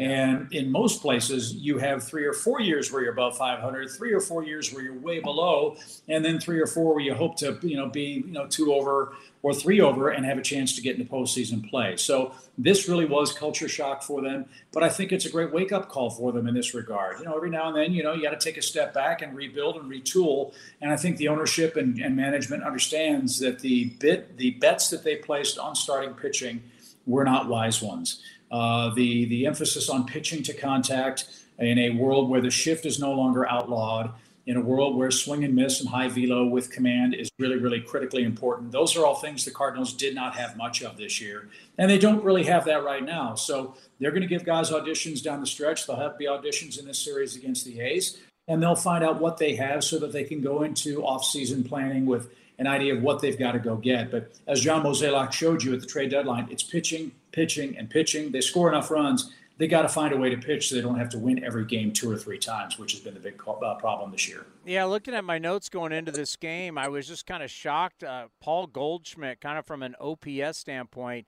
how much he uh, has fallen off, especially in August, because we know. I mean, this guy is going to have a chance to have a plaque in Cooperstown someday. What's been going on with him? He's had trouble with the fastball, but he's played virtually every inning of every game. I mean, the thing about the Cardinals is this uh, you've got two Hall of Fame guys in the corners in Arenado and Goldschmidt. Uh, Brendan Donovan, who just had elbow surgery, is another real gamer on this team. All three of those guys uh, were working together at the trade deadline to help the Cardinals get some momentum to maybe find a way somehow to get on a roll where they wouldn't sell off at the deadline. Brendan Donovan has uh, a partially torn ligament in his elbow. He had to have surgery. He said it didn't affect him to hit. He said, I'm not getting any kind of surgery until after the deadline, until we know what we're doing or not doing. He played hurt. Because all he could do is DH, that meant Arenado and Goldschmidt, who could rest up and, and re energize by being the DH, couldn't do that. They played virtually every day at first and third. And if you don't know St. Louis, it's 104 degrees here every day in the summer. And those guys aren't spring chickens anymore. So the point of that is have the numbers for Goldschmidt suffered a bit? Yeah, but it's because he's been in the lineup and he's trying to gut and will his way through and show these young guys how to play through some adversity and how to play through the aches and pains. He hasn't felt good since opening day. No player does. But to his credit, a guy that's going to end up, as we said, in Cooperstown and the reigning MVP, he's acted like that behind the scenes as well as between the white lines. You know, it's so interesting. You mentioned the DH, and we talk a lot about Shohei Ohtani being a full DH. We got used to way back in the day, if you talk about like Reggie Jackson and Paul Molitor and George Brett and Dave Winfield, you talked about players when their careers – were at the end and they couldn't play in the field anymore, but they could still swing it. Harold Baines, like these guys, you still had them as a full time DH. Now we utilize the DH in so many different ways.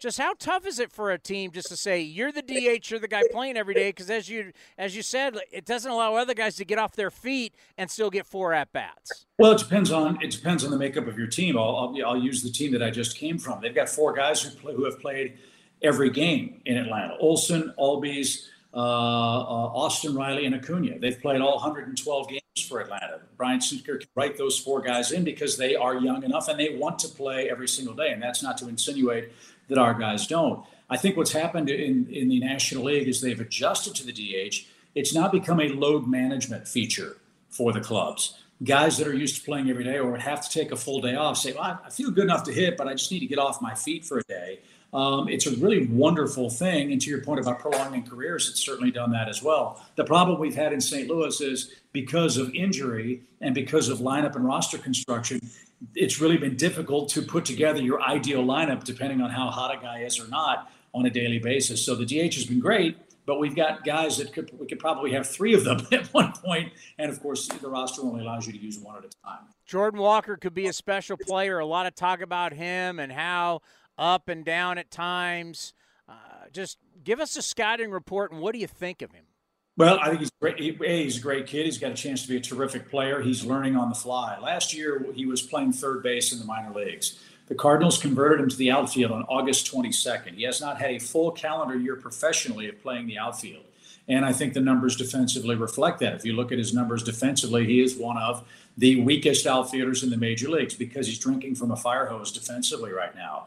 Uh, offensively, uh, he's shown fits and spurts. He's had a 12 game hitting streak, he's had a 17 game hitting streak uh, for the Cardinals this year. Um, he's hitting mistakes right now, but he's 22 years old and he's learning on the job. On a per, in a perfect world, he probably would have spent the whole year for St. Louis at AAA. He's going to have to play the outfield or play outfield and DH here because Goldschmidt's not going anywhere. Arenado's not going anywhere. So he's got to learn how to play the outfield uh, and play it at a higher level. And he knows that. He's up to the challenge. I think he's in that classic young player mode where he's out there and he's not yet relying on instinct and he's playing not to make a mistake. And that's a really, really hard place to be, especially in a place like St. Louis where the team's expected to be successful and win games. This isn't a tryout camp, ordinarily speaking and he's basically trying out for the team on a daily basis. He's doing great. He's holding his head above water. He has a lot to be proud of. And I think we're all very excited about how much better he's going to be. And I would assume that when the season's over, he'll go play somewhere, get some more reps in the outfield to get ready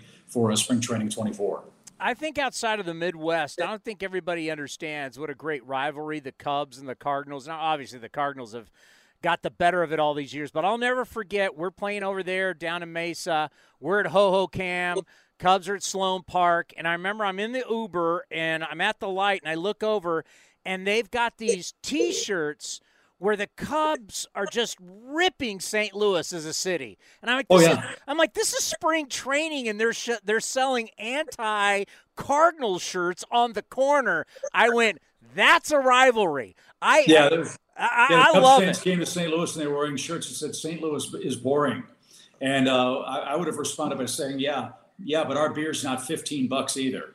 You know, so, uh, but it is a great rivalry. I've seen it from both sides, and that's what makes it fun. You know, Yeah. Chicago's always been the, and I please understand how I'm saying this. If you look at the head-to-head competition when it comes to World Series and like they've always been the you know the the uh, the weaker the weaker younger brother and they're flexing their muscles now and that's what makes the rivalry so good when they go to St. Louis the Cardinals want to beat their brains in when we go to Wrigley Field we know it's going to be a fight and it's going to be a war and the fans are going to be on top of us hell they even boo the broadcasters when they come back there which is fun uh, but it's a great rivalry and it does as you said it, it encapsulates all the Midwest it's not just the Yankees and Red Sox which is the Northeast it's not the Dodgers and Giants uh, or you guys and the Giants out on the West Coast, which is basically California. But Cubs and Cardinals really has been a nationwide phenomenon. And you're right, the power of KMOX radio with Harry Caray and Jack Buck in the in the 1940s and 50s, from St. Louis west to the Rockies, north to the Canadian border, south to the Gulf of Mexico, and east all the way to Baltimore, and New York, and Philadelphia. That was the range of their. Uh, uh, 50,000 watt AM signal. And that's where a lot of people around our country fell in love with not just baseball, but with the Cardinals in particular. Let's end on this. Is there anything better than beating Alabama Nick Saban? Oh no, absolutely. Well, yeah, I'll take that back. Yeah, uh, beating Florida. I hate the Gators too. So Really? throw them pile too. Yeah, I can't stand them. Yeah, yeah, gross. Yeah, back in the day, Tennessee, but they really haven't been. But that SEC, people don't. People need to understand SEC is so different. Like the, every school, the tradition of all the schools, and every school has the rivalry, and everybody travels every single Saturday. Oh, yeah. it's unbelievable. Well, I grew up in I grew up in St. Louis and went to Georgia and went to my first football game in September of 19, uh, 1987. And I'm thinking, okay, it's a football game. Who cares? Because you know Mizzou hadn't done anything. I grew up here in St. Louis, and I went to my first football game, and I was like Vinny and my cousin Vinny, like, "What's a grit?" That's kind of how I was when I came from the Midwest to the South, right? And I go to this football game, and I see uh, it might have been UCLA drive down the field and score a touchdown on the first drive of the game, and I'm looking over, and there are sorority girls crying because Georgia gave up a touchdown.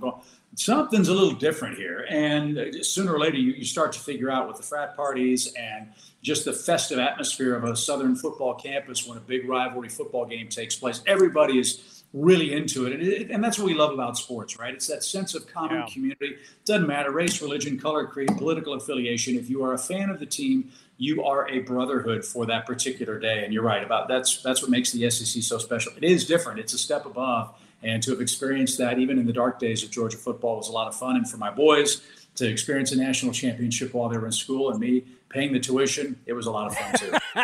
well, hey, I'm so happy for you. As you know, you're one of the best in our game. We always appreciate your time, and good luck the rest of the season. We'll talk soon. okay, Chris, thanks. Good luck to the A's. Have a good evening. Take care, Chip. Chris Gimenez going to join us here from MLB Sirius XM. Kind of hard to, uh, kind of hard to say that uh, they needed just a new spot. Jesus Aguilar, where's he? Braves on a minor league deal. Yeah.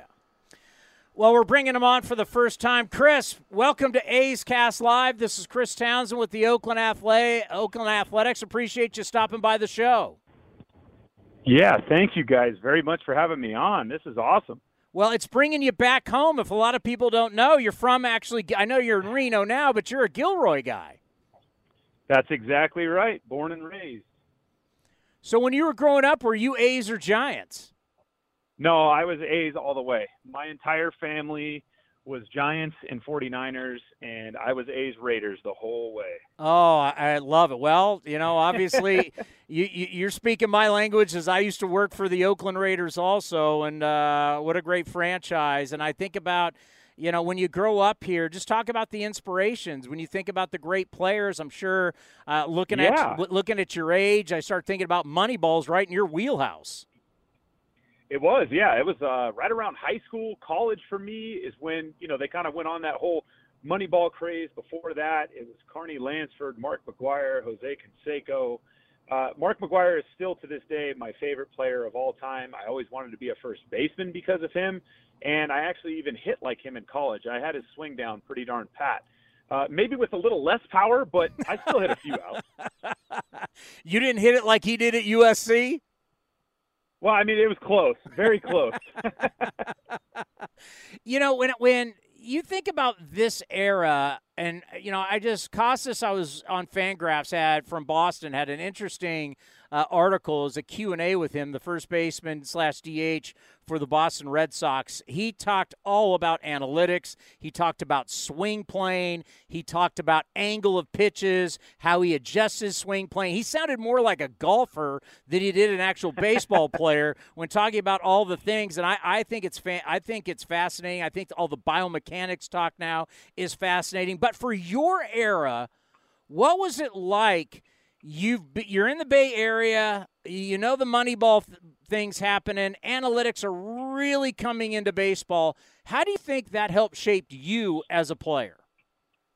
Well, you know what? First and foremost, it put a very big emphasis on on base percentage. You know, the A's being my favorite team, that was something that was really important to them in regards to their scouts. As I was getting scouted in high school, you know, they were talking continuously about on base percentage.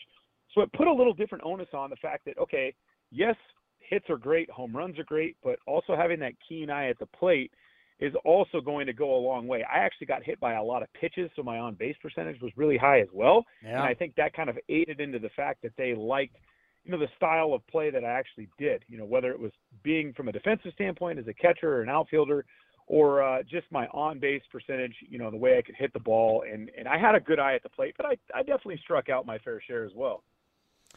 Yeah, it's kind of you know it's it's what we've seen over all these years how baseball's become a three true outcome game. Do you Right. think do you think we'll ever get to a point where that will kind of switch back a little bit? We're making contact. We're seeing them trying to bring stolen bases back. Do you think contact, Goodwood, putting barrel on ball, striking out less? Do you do you do you see that trend maybe coming back anytime soon? You know what? I would love to say yes, but I think the only way it comes back is if they start paying people to do stuff like that. Home runs, RBIs are still the name of the game in regards to getting paid through arbitration, through free agency, until they make an adamant change in regards to how they go about or how they value through the arbitration process, you know, the on base percentage part of it, the, you know, just bat to ball ability, the contact part of it. You know, you look at a guy like Luis Arraez, I know it's his second year through arbitration, but he's making just a mere four million bucks, and he's about to hit close to 400 this year. So until they start paying guys to do that, I think we won't see you know guys really actively make a change to do it because they're not getting paid to.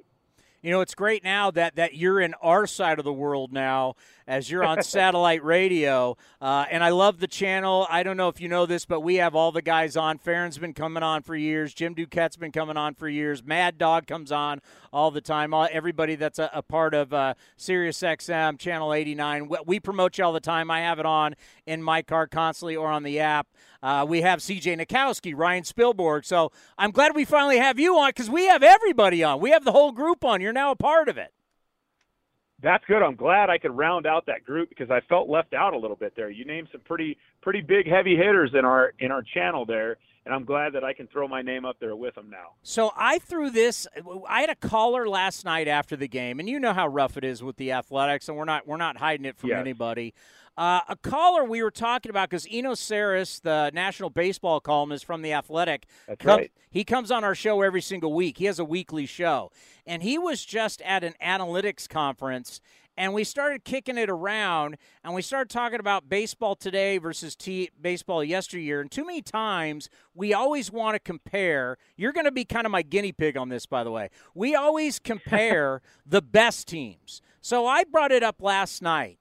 What if we took a modern day team like the Giants last year at 81 and 81 and compared that and played against a team we could bring them in a time machine from the 80s and take an 81 and 81 team from the 80s and bring them to today. So instead of dealing with great players, we're dealing with 500 teams. I wonder the Right. the styles of play. Since you were a catcher, you controlled the game. Well, catchers now they're being developed where they don't even call their own pitches. Movement is something that defenses really struggle with now. That era of baseball, starters went longer, starters were better. They didn't throw as hard, but they threw more strikes. They would hit and run, they would bunt, the movement in the game.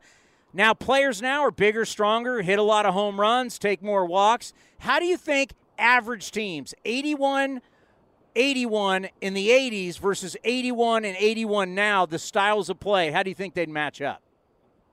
You know, that is a great question. And the thing that, as soon as you started explaining that, the thing that immediately popped into my head was the starting pitchers.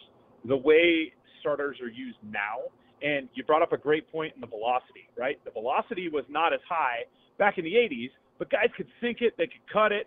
You know, they probably didn't call it a cutter or a slurve or a sweeper or anything like that. It was just a slider. But they could control the baseball in the strike zone, the starters could, that is, a lot better. And, you know, obviously they were going deeper into games. You didn't have as nasty of a bullpen from the sixth, seventh, eighth on. Yes, closers were still really good because that was their job, was to get the final three outs. But I honestly think in today's day and age, if you took, say, the Giants from last year and put them in the 80s, they would probably do pretty well. Um, I don't think movement bothers guys as much as velocity and movement does combined. So if you if you lower the velocity down a little bit, you know, you look at a guy like Greg Maddux. I'm not saying that any of our guys in today's day and age would hit him because with the strike zone being as wide as it was back then, nobody was going to hit him, let alone anybody in the 80s or this, you know, the current year. But I really do think that they would have a chance of they'd be a little better than 500, I think, just because you're not getting those specialized bullpens that guys do see now. Guys would generally have a little bit better chance to hit, I would have to think. Uh, I joked about it all the time that I might have played in an era a little too late for my style of game. Yeah. But I think that could be potentially what we're looking at or what we're talking about at least. Yeah, that I, I and I'm I'm glad you said it's a good question because like I said, you're my guinea pig. I was bringing it up last night, and you know, after a loss like last night, I was a little angry, so I was trying to, you know, I was trying to fill some time. I actually, the more I think about it, it's fascinating because now what we're doing is, once again, we're not taking the best teams, we're taking 500 teams, and we know that 500 Right. 500 teams have major warts. They've got issues. So when we talk about like the modern day staff, a 500 team, they got problem with their starters, they got problem with their bullpens, they got problem scoring runs, and the same thing with the team in the 80s. I'm just wondering if all the stuff that the 80s because the 80s teams are going to this 81 team, 81 win team in the 80s, they're going to steal bases, they're going to hit and run. So you talk about velocity, they're going to hit you to right field constantly with that velocity. They're going to choke up with two Right, strikes. right. They're going to put the ball in play. They're going to put pressure on your defense. We watch teams today do so many unfundamental things. I can just tell you things that happened in our game between the Cardinals last night that were just who's coaching these guys. So I just wonder how that matchup would be. I think it'd be fascinating. I agree with you 100%. I think it would be very fascinating.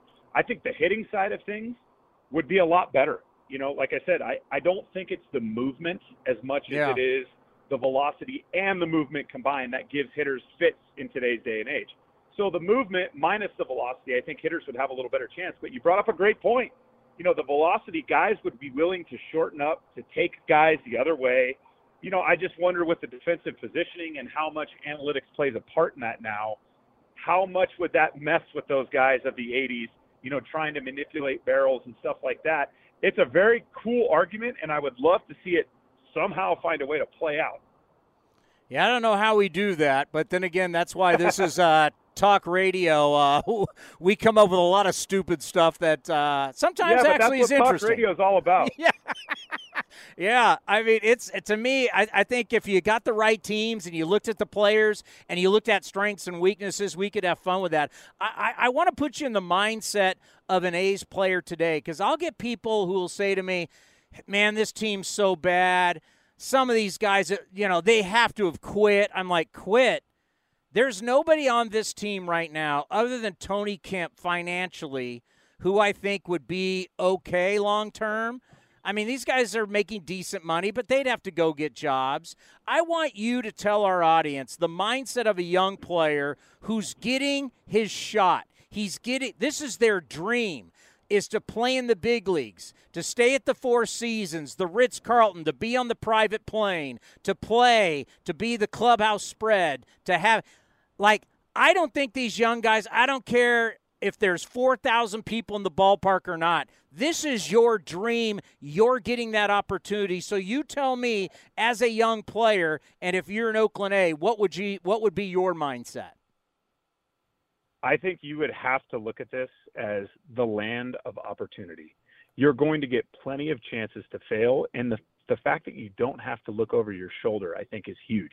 That's something that people kind of take for granted. When you're on a better team, yes, maybe you're winning more games, but you're constantly looking over your shoulder if you're failing.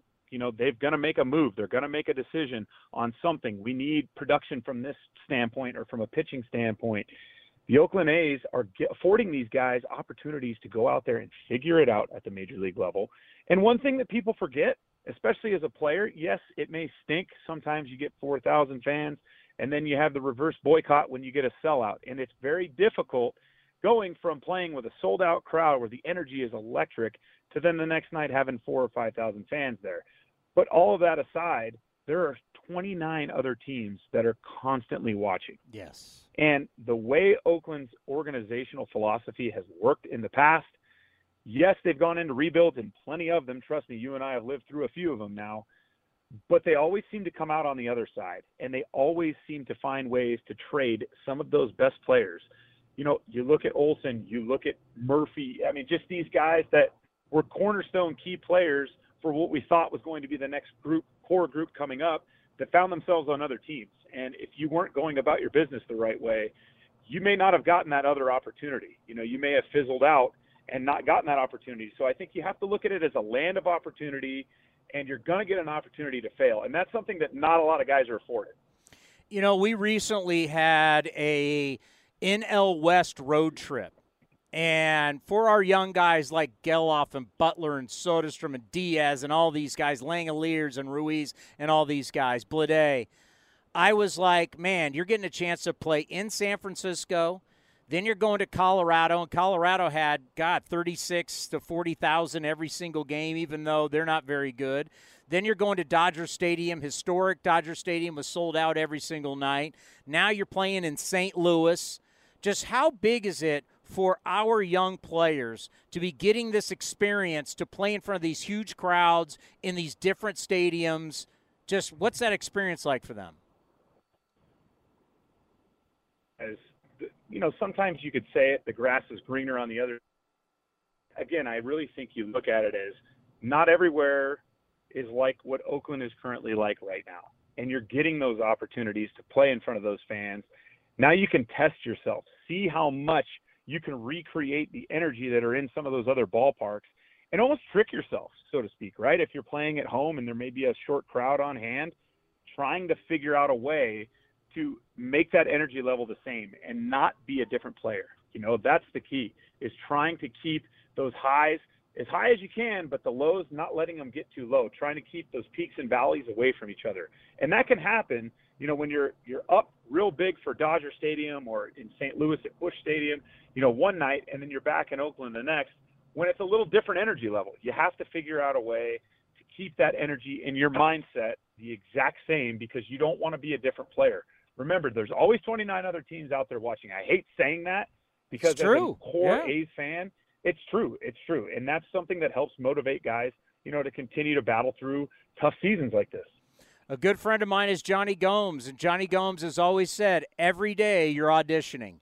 No matter what you do, That's exactly right. No matter what you do in life, every day is an audition. Let's end on this because, and we'll tell you. So, where we are for road games, I built a TV slash radio studio, so we're on right now on camera, but we do it, it's a multimedia show, right? So we're actually in San Jose. I, I live in San Jose. I went to San Jose State. I played Love base, it. I played baseball at San Jose State, so not far from where you grew up. So we know all about Gilroy. I just want to know, as a guy that grew up in Gilroy, are you a garlic snob? You're damn right I am.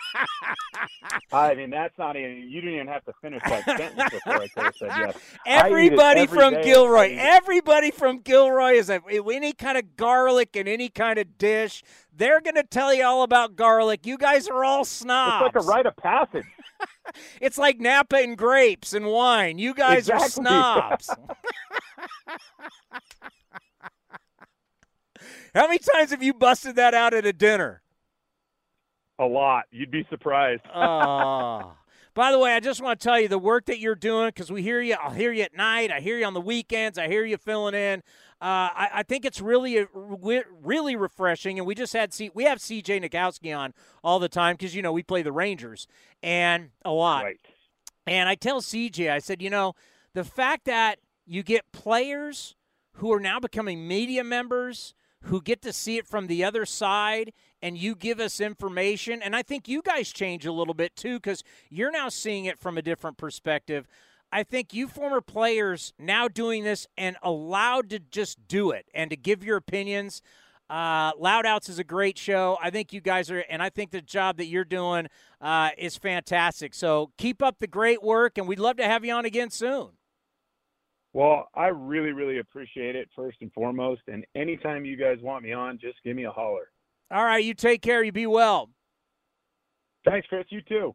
Cole, my friend, it is great to have you back on A's Cast Live. It's tough to see in the Baltimore stuff because we love you so much as an A, but uh, appreciate you coming on. How are you? I'm good. I'm glad to be here. I'm always happy to come on A's Cast and spend time with you. So it's nice to be in the Coliseum again. Well, a place that I think a lot of success for you. You're going to be going tomorrow, but I just think about when you came over from Philadelphia. I remember we were talking about your growth and your transition to prove that you belong to pitch every five days, and you proved it here to yourself and everybody in baseball. This place has to have a special meaning to you. It really does. Um, every time I come back here, I'm always, I mean, anytime I came to the field, I was always excited to, to be here, be in the green and gold. And then now coming back, it's like, yeah, there's parts of this place that I miss. And, um, you know, we're winning here in, in, in, Baltimore, so there's there's part of that that's um, definitely glued to. I love winning. Um, but at the same time, there's a lot of stuff. You know, I was walking around before you guys came out here, walking around on FaceTime with my wife, and just reminiscing about some good things that um, you know we were part of in the Oakland community, and, and just being back in Oakland for the first time since being traded. So, um, you know, Oakland's definitely has a special place in our heart, and is definitely the place where I became a big leaguer. Yeah, we'll, we'll want to talk to you obviously about what's going on in Baltimore, but just you know one more about Oakland, just like the friendships, and I think about the the pitching staff with you and and Manaea and Bassett and Frankie Montas. Just you know, when you reminisce about how close you were with some of these guys, nobody's here anymore, but you have to think about all those guys. Oh yeah, I mean, I still talk to Bassett nearly every day. Um, we're sending Instagram memes to each other and stuff. um, but also on top of that, you know, uh, Sean's really hard to get a to- get a hold of, um, but uh, try to reach out to him when I can. But Frankie and I are probably the closest out of the the guys that I've been with um, and stayed connected with. Um, so, you know, just such great teams, such great camaraderie with the past two Oakland teams that I've been on, and um, you know, there's a lot of guys in this dugout across the way that are that I'm still friends with and um, miss dearly um, because you know you you were in the trenches together for for parts of two seasons or part of a year and um, you really learn a lot about each other. So uh, definitely miss a lot a lot of things uh, about Oakland, um, especially the sports support staff. Um, man, the, the, amount of hugs I, I've given out already uh, to all the support staff from the um, training room to the clubbies to just about everyone um, in that clubhouse. Um, they're, they're, I, I, surely do miss them um, for everything they, they uh, let me do. We actually tracked down Sean Manaea during the Giant series. We actually had him wow. on the show. Yeah, it was. Uh, it's like Sasquatch. Yeah, it's it's it's. He's it's a rare sighting. He let's just say great, one of the greatest guys, and he was fabulous when you got him. But let's just say he wasn't on A's Cast or the pregame show a lot. Right. right? Yeah. You, Bassett, everybody came out. It was hard to get Sean Manaea. Even Frankie, once Frankie was cool with doing uh, without the interpreter, Frankie came out. He was always Manaea was always uh, a, a Yeah. tough one to track down. He was great once you tracked him down, but he was tough. Let's talk about the Orioles. That here you go, man. So in our world of the AL East, where it's always Yankees, Red Sox, the little Rays team. Baltimore's been getting its you know what kick for years, and all of a sudden here we are. You get traded in. You guys are in first place. Yankees are under 500. Red Sox are in fourth place. You've overtaken the Rays after a historic start. Just like, what has this ride been like? Uh, it's been pretty amazing, and that, that all extends all the way back to spring training. Um, this group was very youthful coming in, um, and a lot of it reminded me of our of the of the 21 team that I was a part of here in Oakland. Just the camaraderie, the closeness, how quickly we got together and started playing together as a group and actually caring about each other. Um, that's what makes good teams win, and there's a lot of that in our clubhouse um, day to day. Um, a lot of guys care about what what's going on in um, guys' personal lives, to their philanthropy work.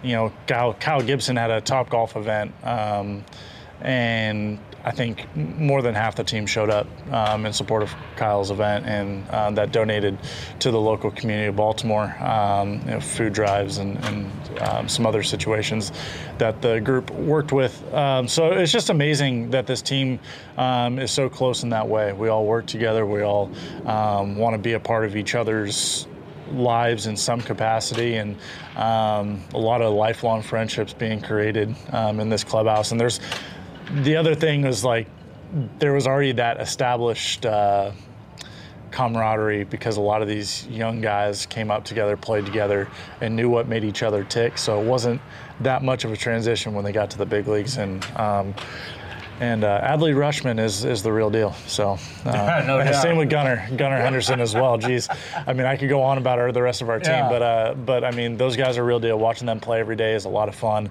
Um, their work ethic for how for how young they are um, is is definitely every bit of the word professional. You know, it's so interesting. I've been talking about it with, with this young core with the A's, and I say, you know what? And Baltimore's a great example. It's okay if a young group comes out and gets their ass kicked every single. They're going to learn from it. They're going to Yeah. grow from it, and there is no question getting beat up every single year in the AL East, getting beat up in the minor leagues. That this young core has really come together, and it's so funny when you talk about great teams. It took you a while before you even got to the talent. You talked about how close the team was first. Yeah, and that speaks to that speaks to just this clubhouse, this this team as a whole. It, it truly is the definition of team and working together night to night, day in and day out to uh, do whatever the job is to get it done. And sometimes the nights don't go your way, and then that next day, it's nothing happened the previous day. It's it's just fresh slate. Um, guys are ready to come compete uh, every night at the ballpark, and it's it's a lot of fun to be a part of. Rutschman, I mean, you talk about, I mean, the talent obviously to be catcher, switch hitter, and all that, but the leadership that he brings at such a young age. I mean, he's the leader of this team that is now the top in the AL East, the big bad AL East. Just what is he like? He's uh, first off, I think Adley. Um, a lot of Adley's beliefs and stuff, you know, go unnoticed, and um, he's very humble, um, which I think first and foremost stood out to me the most. Uh, he, he truly cares about you know each guy on the on the on the team and, and pitching staff importantly. Um, but I think I was surprised with how humble and how um, devoted to his work he is um, and just he's just very simple he's day to day he's makes it easy and and he's really easy to get along with um, there, there is no ego with Adley and so it's it's a lot of fun I realize you're talking about an Oregon State guy. I do, and I'm wearing I'm wearing right? black and orange too. Okay, so there's part of that that is a little that difficult. painful? There is a little bit of difficulty there, uh, but you know what? He uh, going into my last start in Seattle, he, uh, you know, a bunch of Oregon State fans were there for him, uh, and then yelling about you know how much I suck and how much I went to Oregon. Um, so long story short, uh, long story short, uh, Adley made a joke. He's like, he's with us now, even though he wore duck colors. He's with us now. Like, and and after that, I kind of laughed, and he kind of made it, you know, whatever whatever that guy was saying, whether it was it was awesome. So he just made it easy for me. It was uh, Adley's been great. He makes things light um, with everyone, and he definitely knows the personality of, of each of each pitcher out there. Well, you know, we're going to ask you about the Pac-12 because we know how much it means to you. how important is it? Like, haven't really thought about it, but we're starting to get ready for college football. As my San Jose State Spartans are taking on USC first game, yeah. week zero. So we're hoping to end the last year of SC in the Pac-12 in a miserable way. But uh, how bad do you want to win the Pac-12 in the last year of maybe Pac-12 football? I think I, I honestly, from a Pac-12 standpoint, you want to win that last one to be the yeah. Uh, but you know, I, it's funny because my grandfather played in the Pac-8. I played in the played in the Pac-12, and um, so you know, the the Pac has a little bit of a special place in my family life. Um, so it's going to be tough to see the Pac 12 go. Um, but I will say, being able to go up to Maryland and watch the Ducks or Trojans, you know, take on take on Maryland will be a lot of fun. Um, it'll be a little bit closer.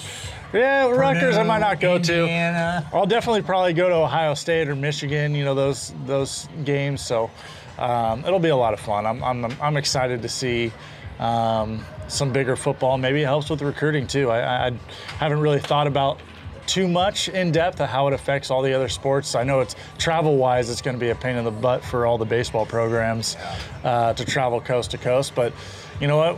A lot of those guys that I played with when I was in college, we all had the same goal in mind, and is you know win obviously college, but try to get to the next level. So uh, maybe it prepares some guys a little bit more for for professional ball and uh, gets them excited for that life. Well, I know they say all the time when a former player comes back and they say, "Hey, we're rooting for you, just not this week." And not true. I'm always going to root for you because you were so good to us as we've grown this thing and it's gotten bigger and bigger and we've become number one in all of Major League Baseball. You were definitely a part of it when you came over. I remember the first time we interviewed you. You were back home. You were about to go go karting. You were in your car on video. Uh, I can't say enough for the time that you gave us and always being there for us. So no matter, I don't care who you're pitching against. I'll always be rooting for you. Thank you, For seriously, from the bottom of my heart. Everything you did for us here at A's Cast and A's Cast Live. Yeah, thanks for having me. And again, you guys have always treated me great and um, really enjoyed being on the show. Always, anytime you guys asked, I was always loving coming on because I knew we'd have a little little banter uh, for football and uh, among among other things had you know you guys are so insightful and think about every everything that goes into our game um, and aren't just you know solely focused on on A's, but um, it's really cool what you guys do and how you guys go about um, your interviews. So it's been a lot of fun to be a part of. And um, last thing for Oakland fans. Uh, just know that Oakland has a special place in my heart, and uh, I miss you guys. And um, I'm with you guys every step of the way uh, throughout your guys' process and um, everything that's been going on. So um, I got your guys' back. He's the man right here on A's Cast and A's Cast Live.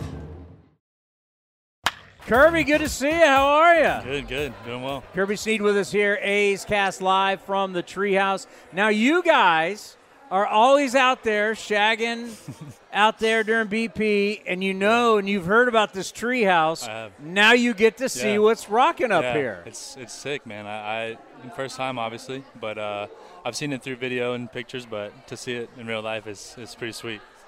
Yeah, you know the thing is, it's like you guys end up coming up. It's too bad you can't partake. Maybe one day. Maybe one we got to get yeah. you up here and Yeah. partake.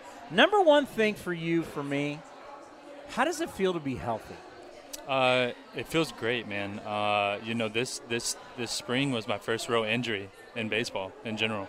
You know, from the time I was five years old until now, I never really missed any time in a season with an injury. So uh, I think just trying to take it day by day really was just the main focus. Um, you know, I, I really was just the whole time I just want to get out there as quick as possible, but you know, obviously my body wasn't letting me. So I think just trying to you know take the proper steps to you know get back here, and obviously I'm back and just ready to help us win some games before the season ends. Yeah, you end up learning some things about yourself when you're out, when the game is taken away from course, you. yeah. What were the things that you did learn about yourself? Um, I think just trying to clean up delivery wise a little bit. You know, I think um, I think last year, you know, I think I was just trying to learn the game and, and just learn, you know, what what life was like up here in the big leagues. And I think uh, just taking little steps here and there, you know, nothing drastic, but just little cues here and there that, that just helped me, you know, uh, mentally and physically. Just both trying to just, you know, get better on and off the field. Obviously, I wasn't going to be on the field for a while, so I think just trying to,